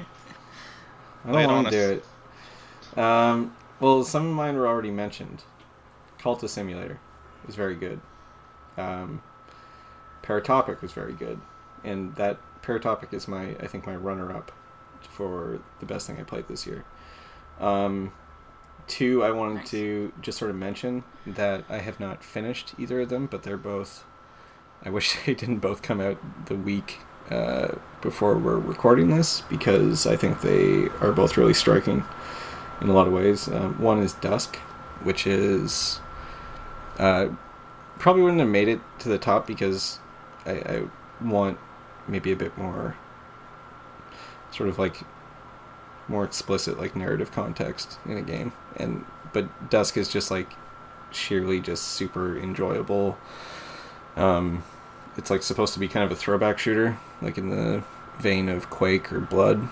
Um but it's not a lot of those like throwback shooters have come out like strafe and like there was like that return of the triad or whatever and i don't know. A lot of these ones that come out and these like weird roguelikes and stuff they're just they're super referential of the past to of like old 90s fps's where they don't seem capable of identifying what worked and what didn't from these games. So you have them just trying to essentially make another doom or another quake um, kind of wholesale. And dusk sort of gets at what i like about doom specifically which is it has sort of like a cheeky sense of humor. It's like sort of like halloween night horror. Like it takes a lot of that from blood but that's something I like in doom as well. Um, but it's not like it knows like this is a thing. I read a preview of this back in the day. It's one of the last things I wrote for this site that uh, all three of us have experience with that no longer exists. Um, and I think the one thing I pointed out, and I still like it strikes me in this game, is it knows you're going to press R on your keyboard to try to reload. Um, and whereas like most throwback games would just be like, "Yeah, sucker, you don't reload in these old games." That's not how it works.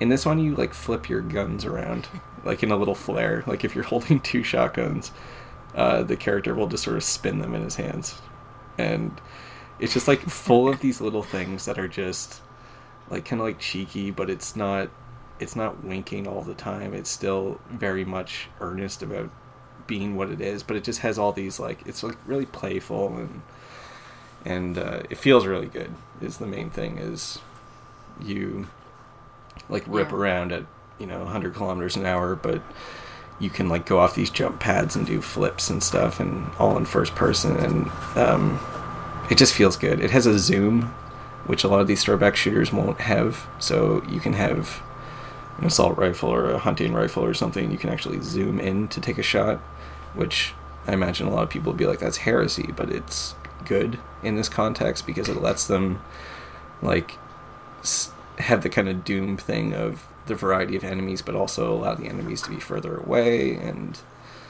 I don't know. Um, I'm not finished it, so who knows? Maybe it sucks in the last third, but the first two thirds of it are really good.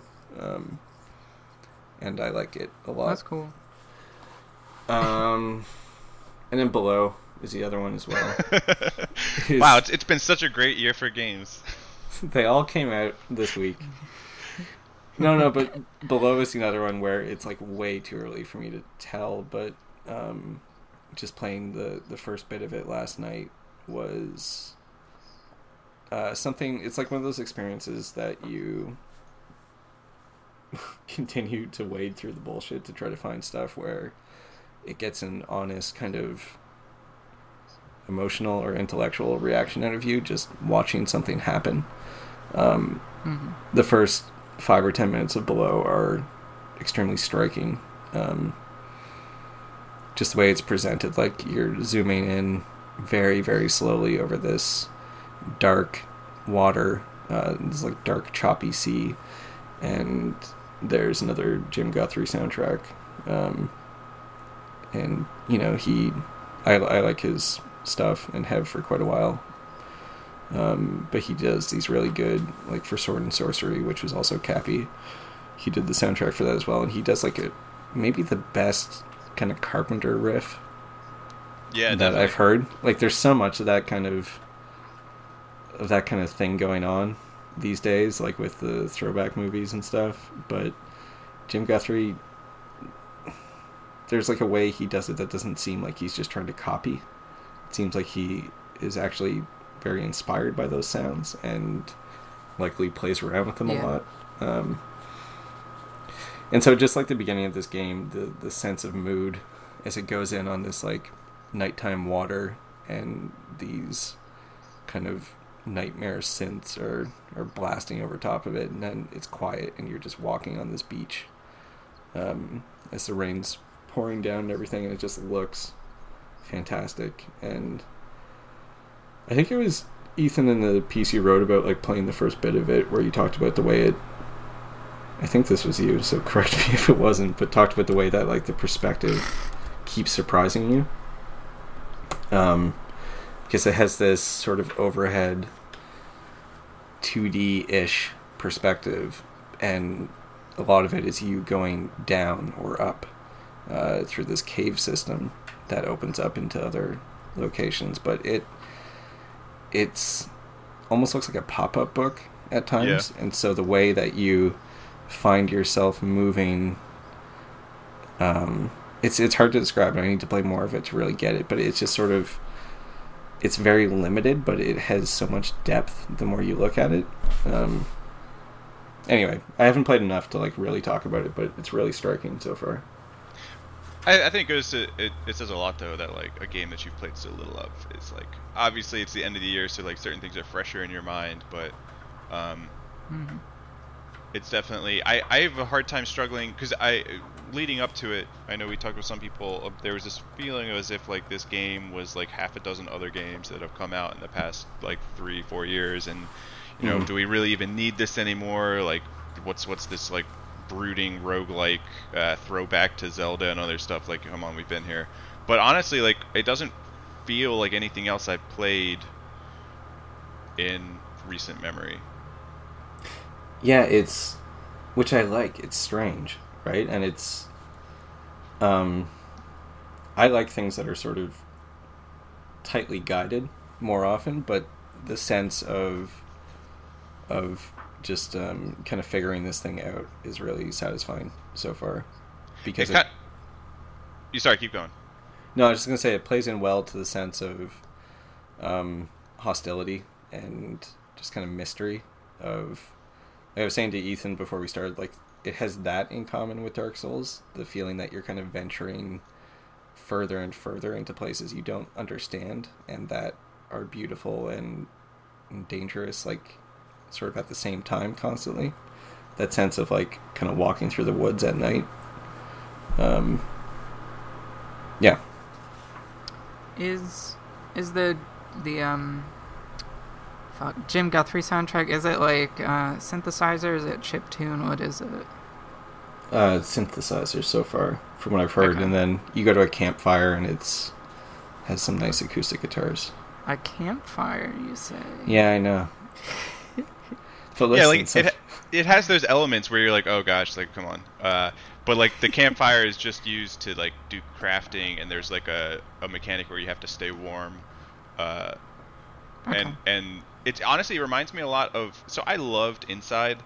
I feel like for some reason that game has like a bad rap, or it's like, oh, like does it? it's like so obvious what it was doing that people were like the I also like Inside used to be on all of Kotaku's best lists. So like Kotaku does a list for every console to be like here like the 12 best games that we recommend like if Mhm. you if you get this. And usually it's, it's kind of geared to like just anyone like looking up like oh I just got this system what should I try to play. Um, Yeah. And Inside used to be on all of them and has been slowly pushed off by like other newer games and I'm just like that's like That's probably strange, my game of the generation in terms of like a game where I would basically change nothing and like didn't overstay its Mhm. welcome and like created one of the most uh, most uh, appealing trances I've been in in a while. And like uh, below is like it, it kind of reminds me like if you took Inside but tried to map it onto the original Zelda. Um, a sort of top-down adventure game where you have a sword and you can kill things and collect things and craft them into torches or whatever.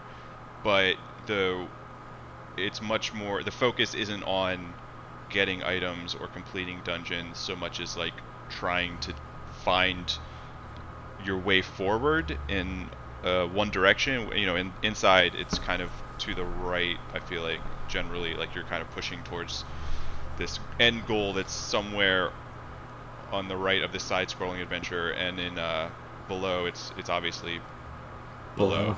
Um, and I think it does a really good job of like creating. It's it, it. I think uh, when it was originally pitched, it seemed like it was going to be a moody game with an emphasis on like these roguelike mechanics, but it's really I think the opposite. It's like this. The, the roguelike mechanics, the crafting, the items, the sword is just really a, a means of getting people acclimated to what is really a, a game focused on a specific uh, like atmosphere.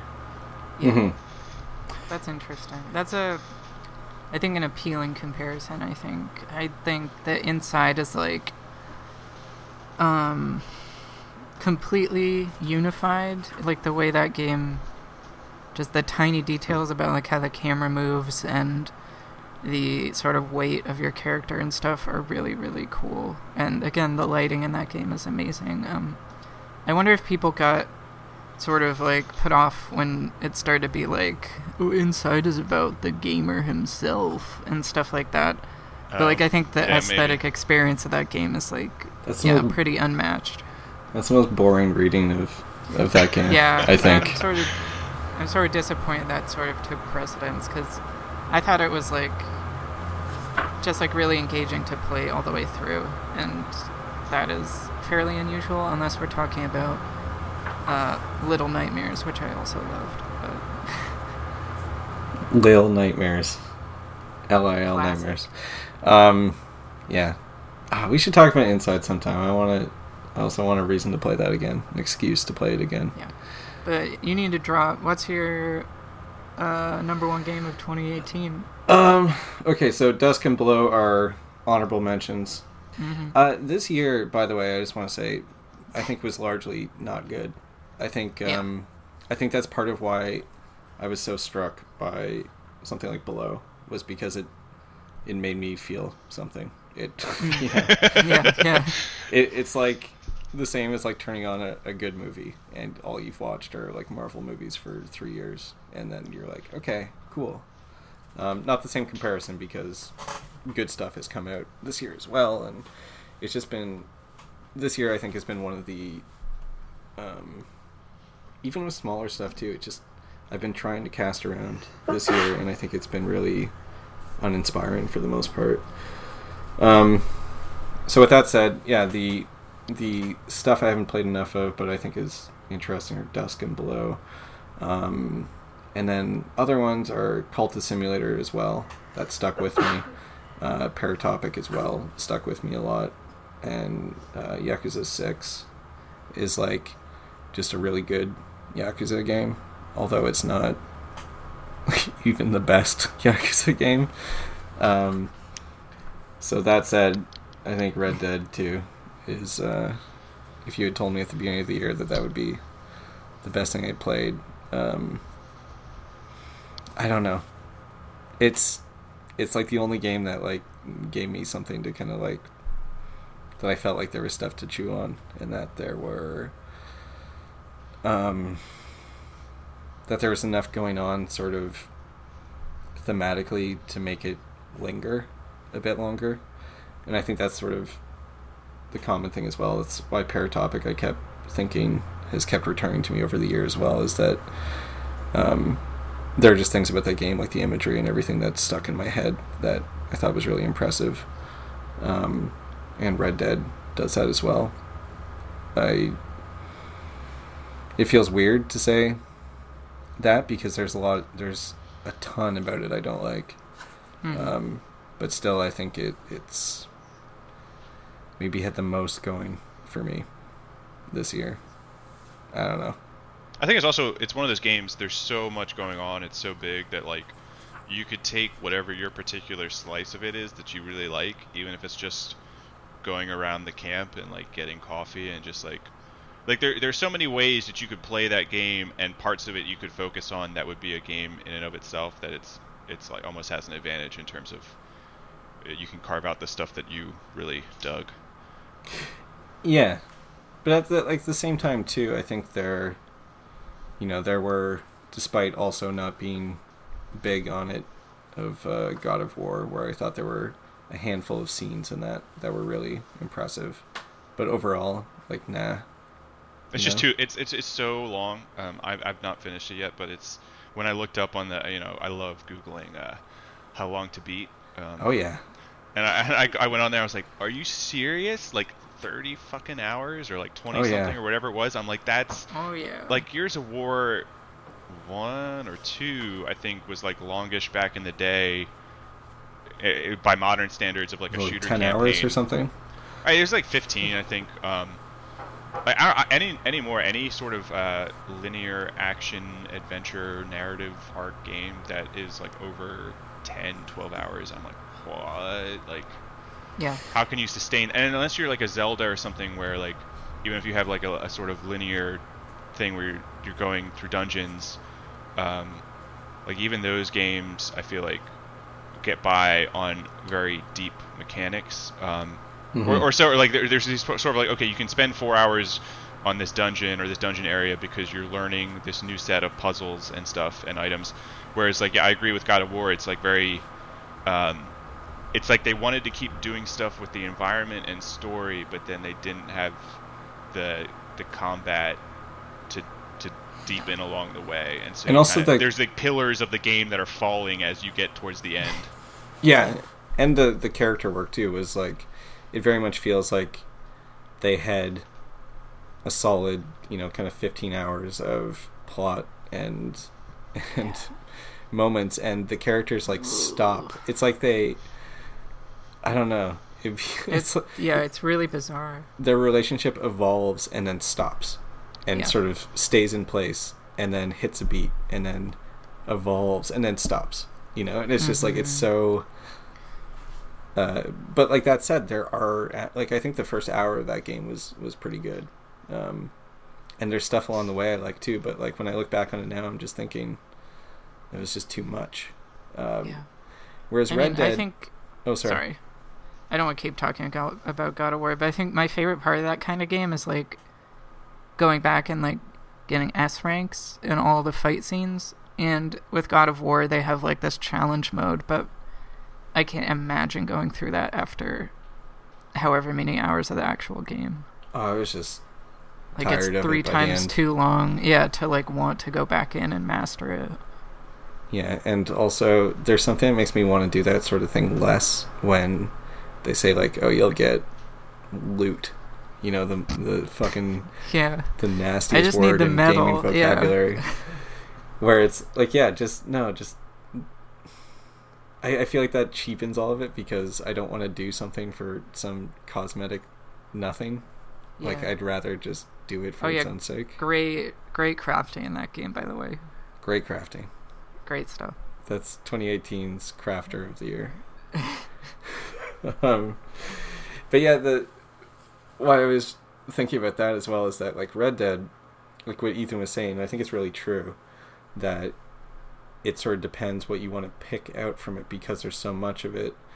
It felt unified to me in a way that um, an open world game hasn't felt as hasn't felt as much like it needs to be an open world game, um, and that everything is sort of of a piece since like The Witcher Three, um, where it felt like here's a character. I also love that the character isn't really a blank slate.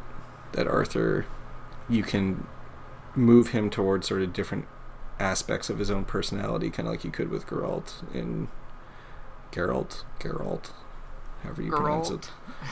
Gr- Geralt. Um, like you can kind of adjust or, or lean into aspects of his personality that already exist, but you're not. Yes. He's never. He's not you. He's Arthur. You know, Yes. he's his own character, and I think that's something that sticks out to me, and something I wish there was more of in games. Um, are characters who are actual characters, and it kind of felt like even when I was disappointed with a lot of stuff going on with the game, um, which has to do, I think, also with I think the way that women are shown in that game is still pretty retrograde, and I think also the stuff with the the natives, the Lakota in that game is really just one note and sort of insultingly one note. Um, but um, the the characters that who are fleshed out properly are actually compelling characters um, who change over the course of things and who don't tell you they don't explicitly detail why they think the things they think or why they're doing the things they do which again should not be as much of an achievement um, and isn't in other media but in games feels like one I mean, I wouldn't sell it that short because this year I watched a lot of, I think both movies and TV, which lean towards sort of like easy, sort of like didactic point Yeah. scoring in like strange ways. Like they were like reading trending topics and they were like, we need to like hit this one so people will agree with us and like write about it. But like, it seems to be a sort of like strange uh, micro trend in some media. I don't really know what the incentive is, but to yeah, get it that's I've noticed that a lot lately. Yeah, But that doesn't matter that much to people, does it? Maybe it does to the people Or creating like big network if that- shows and if that's not the motivation, that's what it feels like to me. But that's, Hmm. I guess, a conversation for something else. yeah. Well, I think it's interesting because I think there there are so many really good criticisms of Red Dead. There are some that I don't understand that sort of base criticisms on if a game is showing you something heinous, then it's endorsing something heinous, um, which to me is really difficult to understand how you can sort of write about these kind of things and not see that portrayal doesn't equal endorsement in art or entertainment. You know? Yeah, I think the thornier question with it would be the obviously the I don't know the sort of dichotomy between like with Detroit, sort of like what the game is about, and then the conditions under which the game were made or was made. Well, that's huge as well. Yeah. Right. Is and people have have um, people have written I think things that make sense well in terms of uh, you talk about some of the what this game is purporting to be about, which is Yeah. similar to like Detroit. It's a similar sort of thing where you know like that that Yussef Cole review that gets into Yeah. it very well. Um, but you can't say that you are sticking up for the underdog when you are in in practice as a company um, exploiting the underdog, beating up on them. And Red Dead has that similar kind of thing as well. But I don't know. There there's a lot of stuff about it that is is bad, but overall there was a lot that I don't know. I, I hate doing that because it feels like sweeping under the rug and saying, "Well, it doesn't matter as much to me." Um, Well, you can't. I wish now I'd been on the Red Dead episode because I did want to discuss this, but it's like the evaluation of the work itself is not always the place to get into those questions. No, and that's like Ed and I had kind of a half conversation that I feel like we didn't fully discuss that our feelings on that enough. I'm sure it'll come up again. Hey, it's it's video games, you yeah, know. they Rockstar is far from the only offender, so luckily, in quotes. But yeah, I guess like the last thing I'd say about Red Dead is just like it it it felt full in a way that it is too long. There are a lot of parts that I think it could have been trimmed a ton. Um, and this is some stuff that Ed and I talked about as well, but I just think overall it uh, I don't know. I think it it's it's a really fascinating game that I think is also often like just very exciting and I like characters and music, and it has good characters and good music. Okay, so we have Ethan. Did you have one single choice? Uh, Ethan, are you disappointed that I awarded Red Dead Redemption 2 the highest honor in video games? Sorry, you're, you're canceled, Reid. I'm out. I'm, di- I'm signing off the podcast right now. No, I, don't- I, I don't know. Uh, I, I think part of me just feels like a there's some deep-seated uh, aspect of my soul that's like, hmm, Assassin's Creed Odyssey, really? Um, but Well, that's how I kind of feel about Red Dead. And but I think I, I think see the pro- part of the problem is like I just haven't I'm like only a few hours into Red Dead and I'm sure like if I got through all of it I'd be like oh definitely this is more impressive than Assassin's Creed Odyssey. Um, but yeah, I don't know. Um, Artifact, all right, put me down for Artifact. Psh, That's a game I know I can always come back to. I've already played Okay. 70 hours of it, so I guess that tells shit! tells you something. Wow. Um, Yeah. Yeah, I think that sometimes that is like the only metric that you can go by. No, it can't be. Yeah. oh, No, well, this is a favorite favorite game of the year, so you know, come on. Okay, Kingdom Hearts, favorite fucking. Which game one? Of the year. Which one? That's All- different. There's like in 20 of them. totality, they've all blended together in my mind. It would be great if that just became. Uh, uh, th- those are Tetsuya Nomura's games, right? Oh yeah. yeah. If if, Oh, yeah. if he just at some point like did the sort of uh, Orson Welles like supercut of just like somehow p- putting all of the games together in a s as a single like contiguous entity. That's uh. Not even like in order, but just like oh, and then you go to this hub portal, and then you can like enter the such and such world where you've got to do that thing there, and like Oh my god. And it's it's 300 hours long. It's the never-ending game. You will play it forever. So that's- Goofy. Just, just 300 hours of that. Just like. Well, gosh. uh, What's, what does he say when he needs to be healed or something? Like. uh, Goofy. There's one thing he says when he attacks that I it always sounds like Moyle. But Astrid told me it was just a Goofy noise. He goes, a Moyle. A Moyle. Yeah, that's haunting. Oh, it's all fucking locked in. Um, so we have Artifact, uh, Anchorhead, and Red Dead Redemption 2 from the big studio shill, the game industry whore, Reid McCarter. It's uh, yeah. Uh, listen, if it costs less than one billion dollars to make it, it does not pass my Yeah, Muster. I want the luxury goods of video games only. yeah. That's actually yeah. Paratopic was actually my favorite, but I it was not made expensively Yeah, I can't, enough. I can't be seen in public shilling for that kind of thing. No. Um, and then what was the worst? In summary, I think you both. Well, no, you were going to vote for Far Cry 5 also. So it was Far Cry 5, uh, Vampyr, and uh, Deltarune. yeah, Yeah. yeah. Well, and if you put all these games together, you end up with an absolutely average video game. right? And isn't that what it's all about at the end of at the end of the year? To meet in the middle.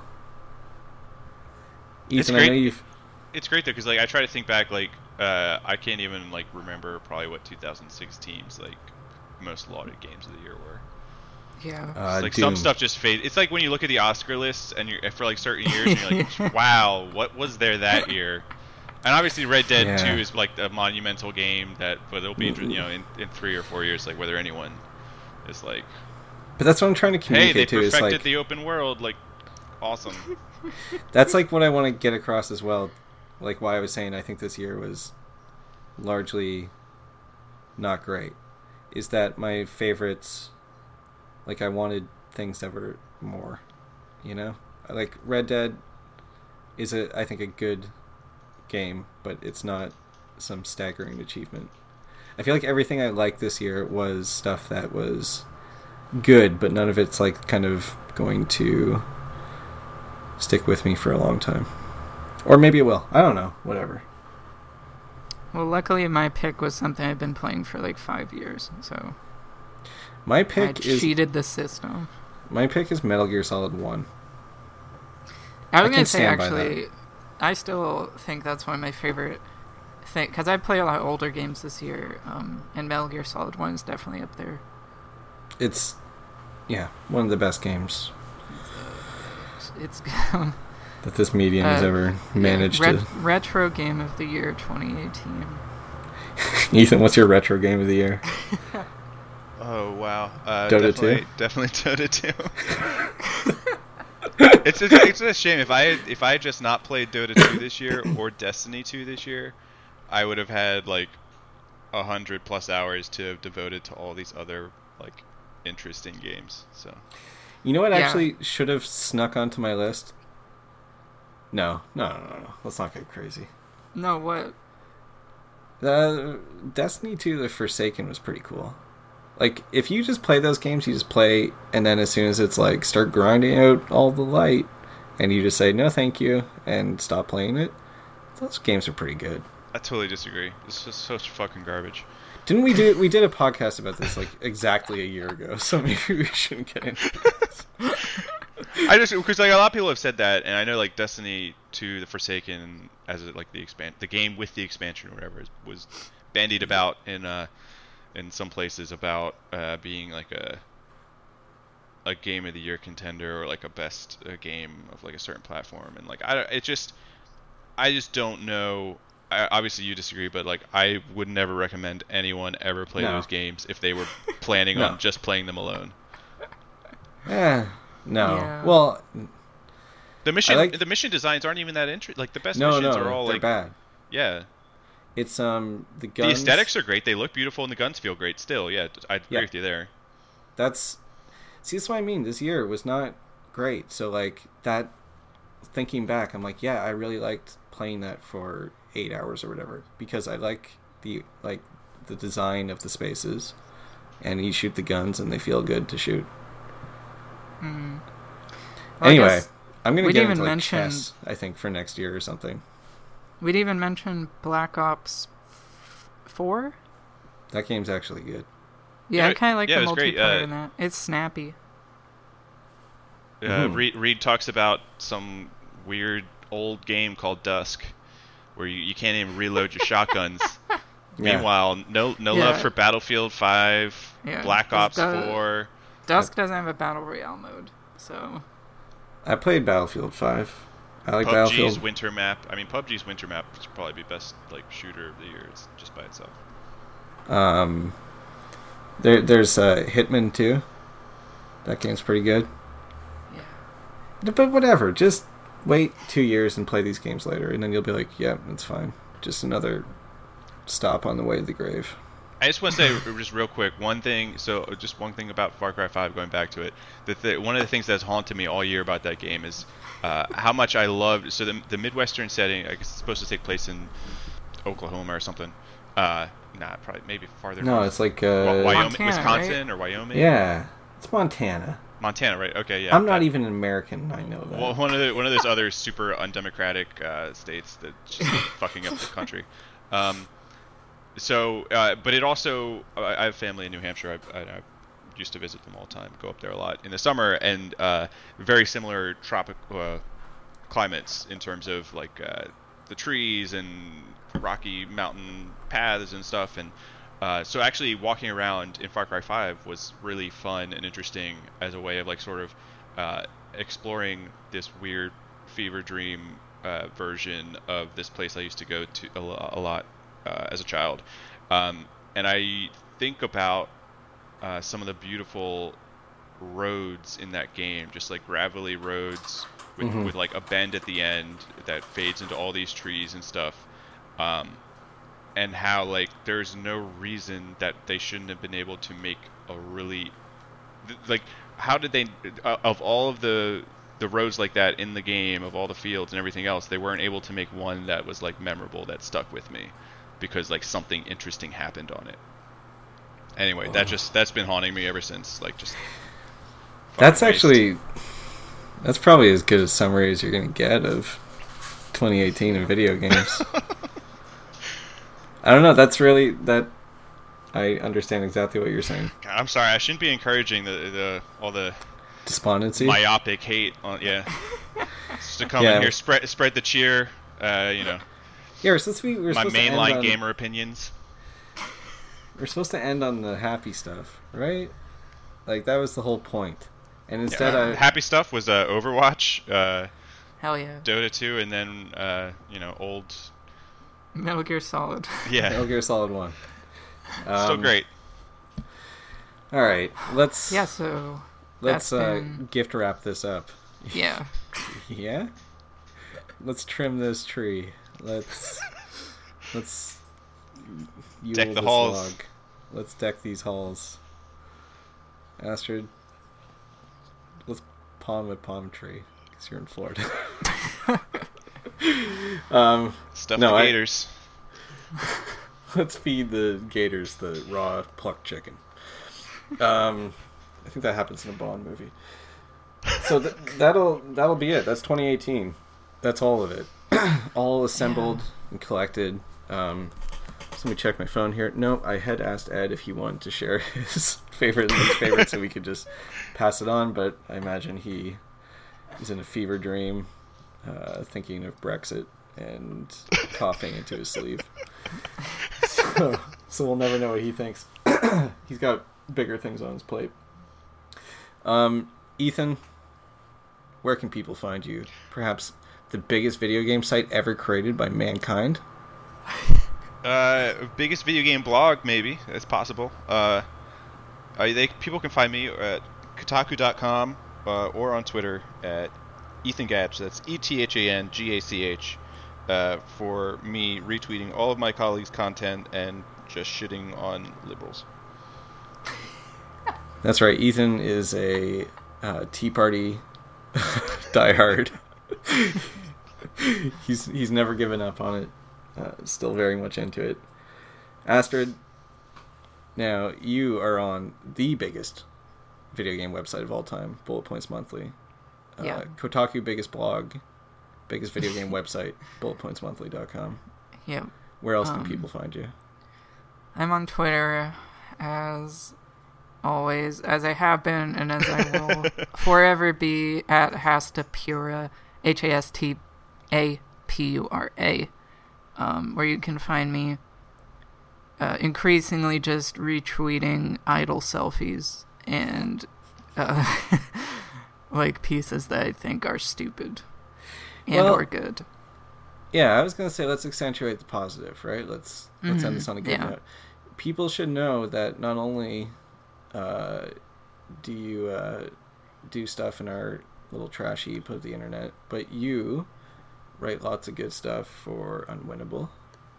Oh yeah, so I'm actually a senior editor at Unwinnable now, which is means that I like help with the magazine, and I also run along with two of our friends from Bad End, Katie and Josh, uh, kpopcomment.com, Yes. which is all about uh, reviews of K-pop albums, singles, essays. I've got something on Luna, which should be out by the time this goes up.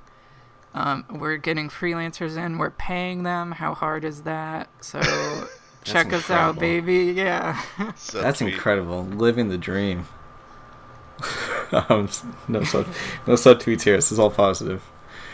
Um, yeah, I I thought it's funny because I always wondered what K-pop comment was about. I thought it was about Norwegian death metal for the longest time. yeah, it's sort of an ambiguous title, but Yeah, I like that. I like you to say what's on the tin. Why not? um, I don't know. I'm I'm video game Santa Claus. I'm. Uh, I have a, a busy busy uh, week or two coming up here. Uh, grooming my reindeer, Zelda, Link, Master Chief has a red nose. uh, Mar- Marcus Phoenix is a good reindeer, and uh, Gordon Freeman is is another good reindeer. I don't know. You can find me wherever. I write stuff for Bullet Points, and uh, I'm Contributor Twitter. to uh, WashingtonPost.com. you have WAPO columnist. Well, that's not a column. It's one one article. You can't- Please don't misrepresent misrepresent me on the internet. Um, yeah, I'm on Twitter at Reid McCarter, and I I uh, always self promote, so you can find my stuff there. And Reid, uh, um, Reid took Charles Krauthammer's spot at Washington Post. That's right. I'm actually. I'm also. You know,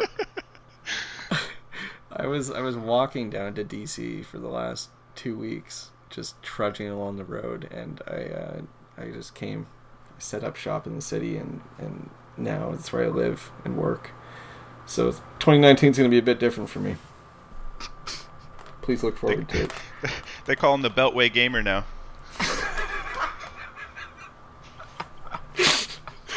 You should you should just try and get a gig at the Washington Post, uh, writing about every big new game as if you were Charles Krauthammer. The Beltway Gamer is really good. That's uh. Anyway, Find find the gaming equivalent to complaining about the national debt or something. listen. That's about enough of that. okay.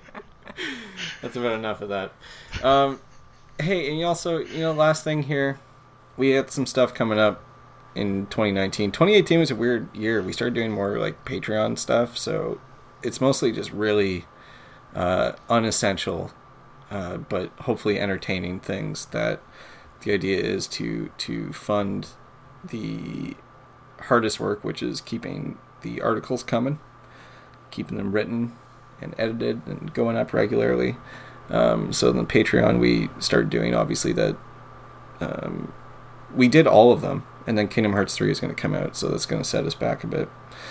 But Astrid and I somehow talked for I don't know, roughly fifteen to twenty hours, uh, not straight, about Kingdom Hearts and you can listen to that on the Patreon. And we also do the Industry Minute, which is various combinations of Ed and Esther and I um, giving you very important business uh, business focused video game news.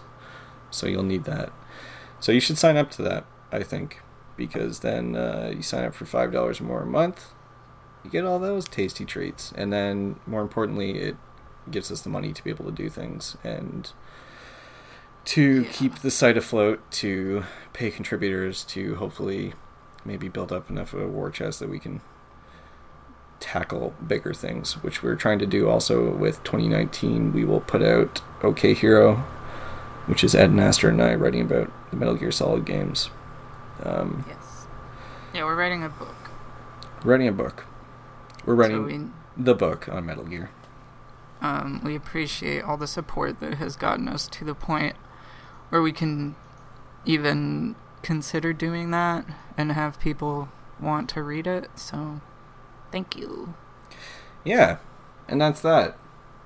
Um, that's that. Ethan, thank you again for for coming here. Thank you so much for having me on, Thank both you. of you. Thank you. It's I still think it's fantastic that you dressed up as an elf, even though this is an audio only podcast. I think that shows your commitment, and I applaud it. And that, with that, is the end of 2018. We'll see you next year. Yeah. Bye, everybody.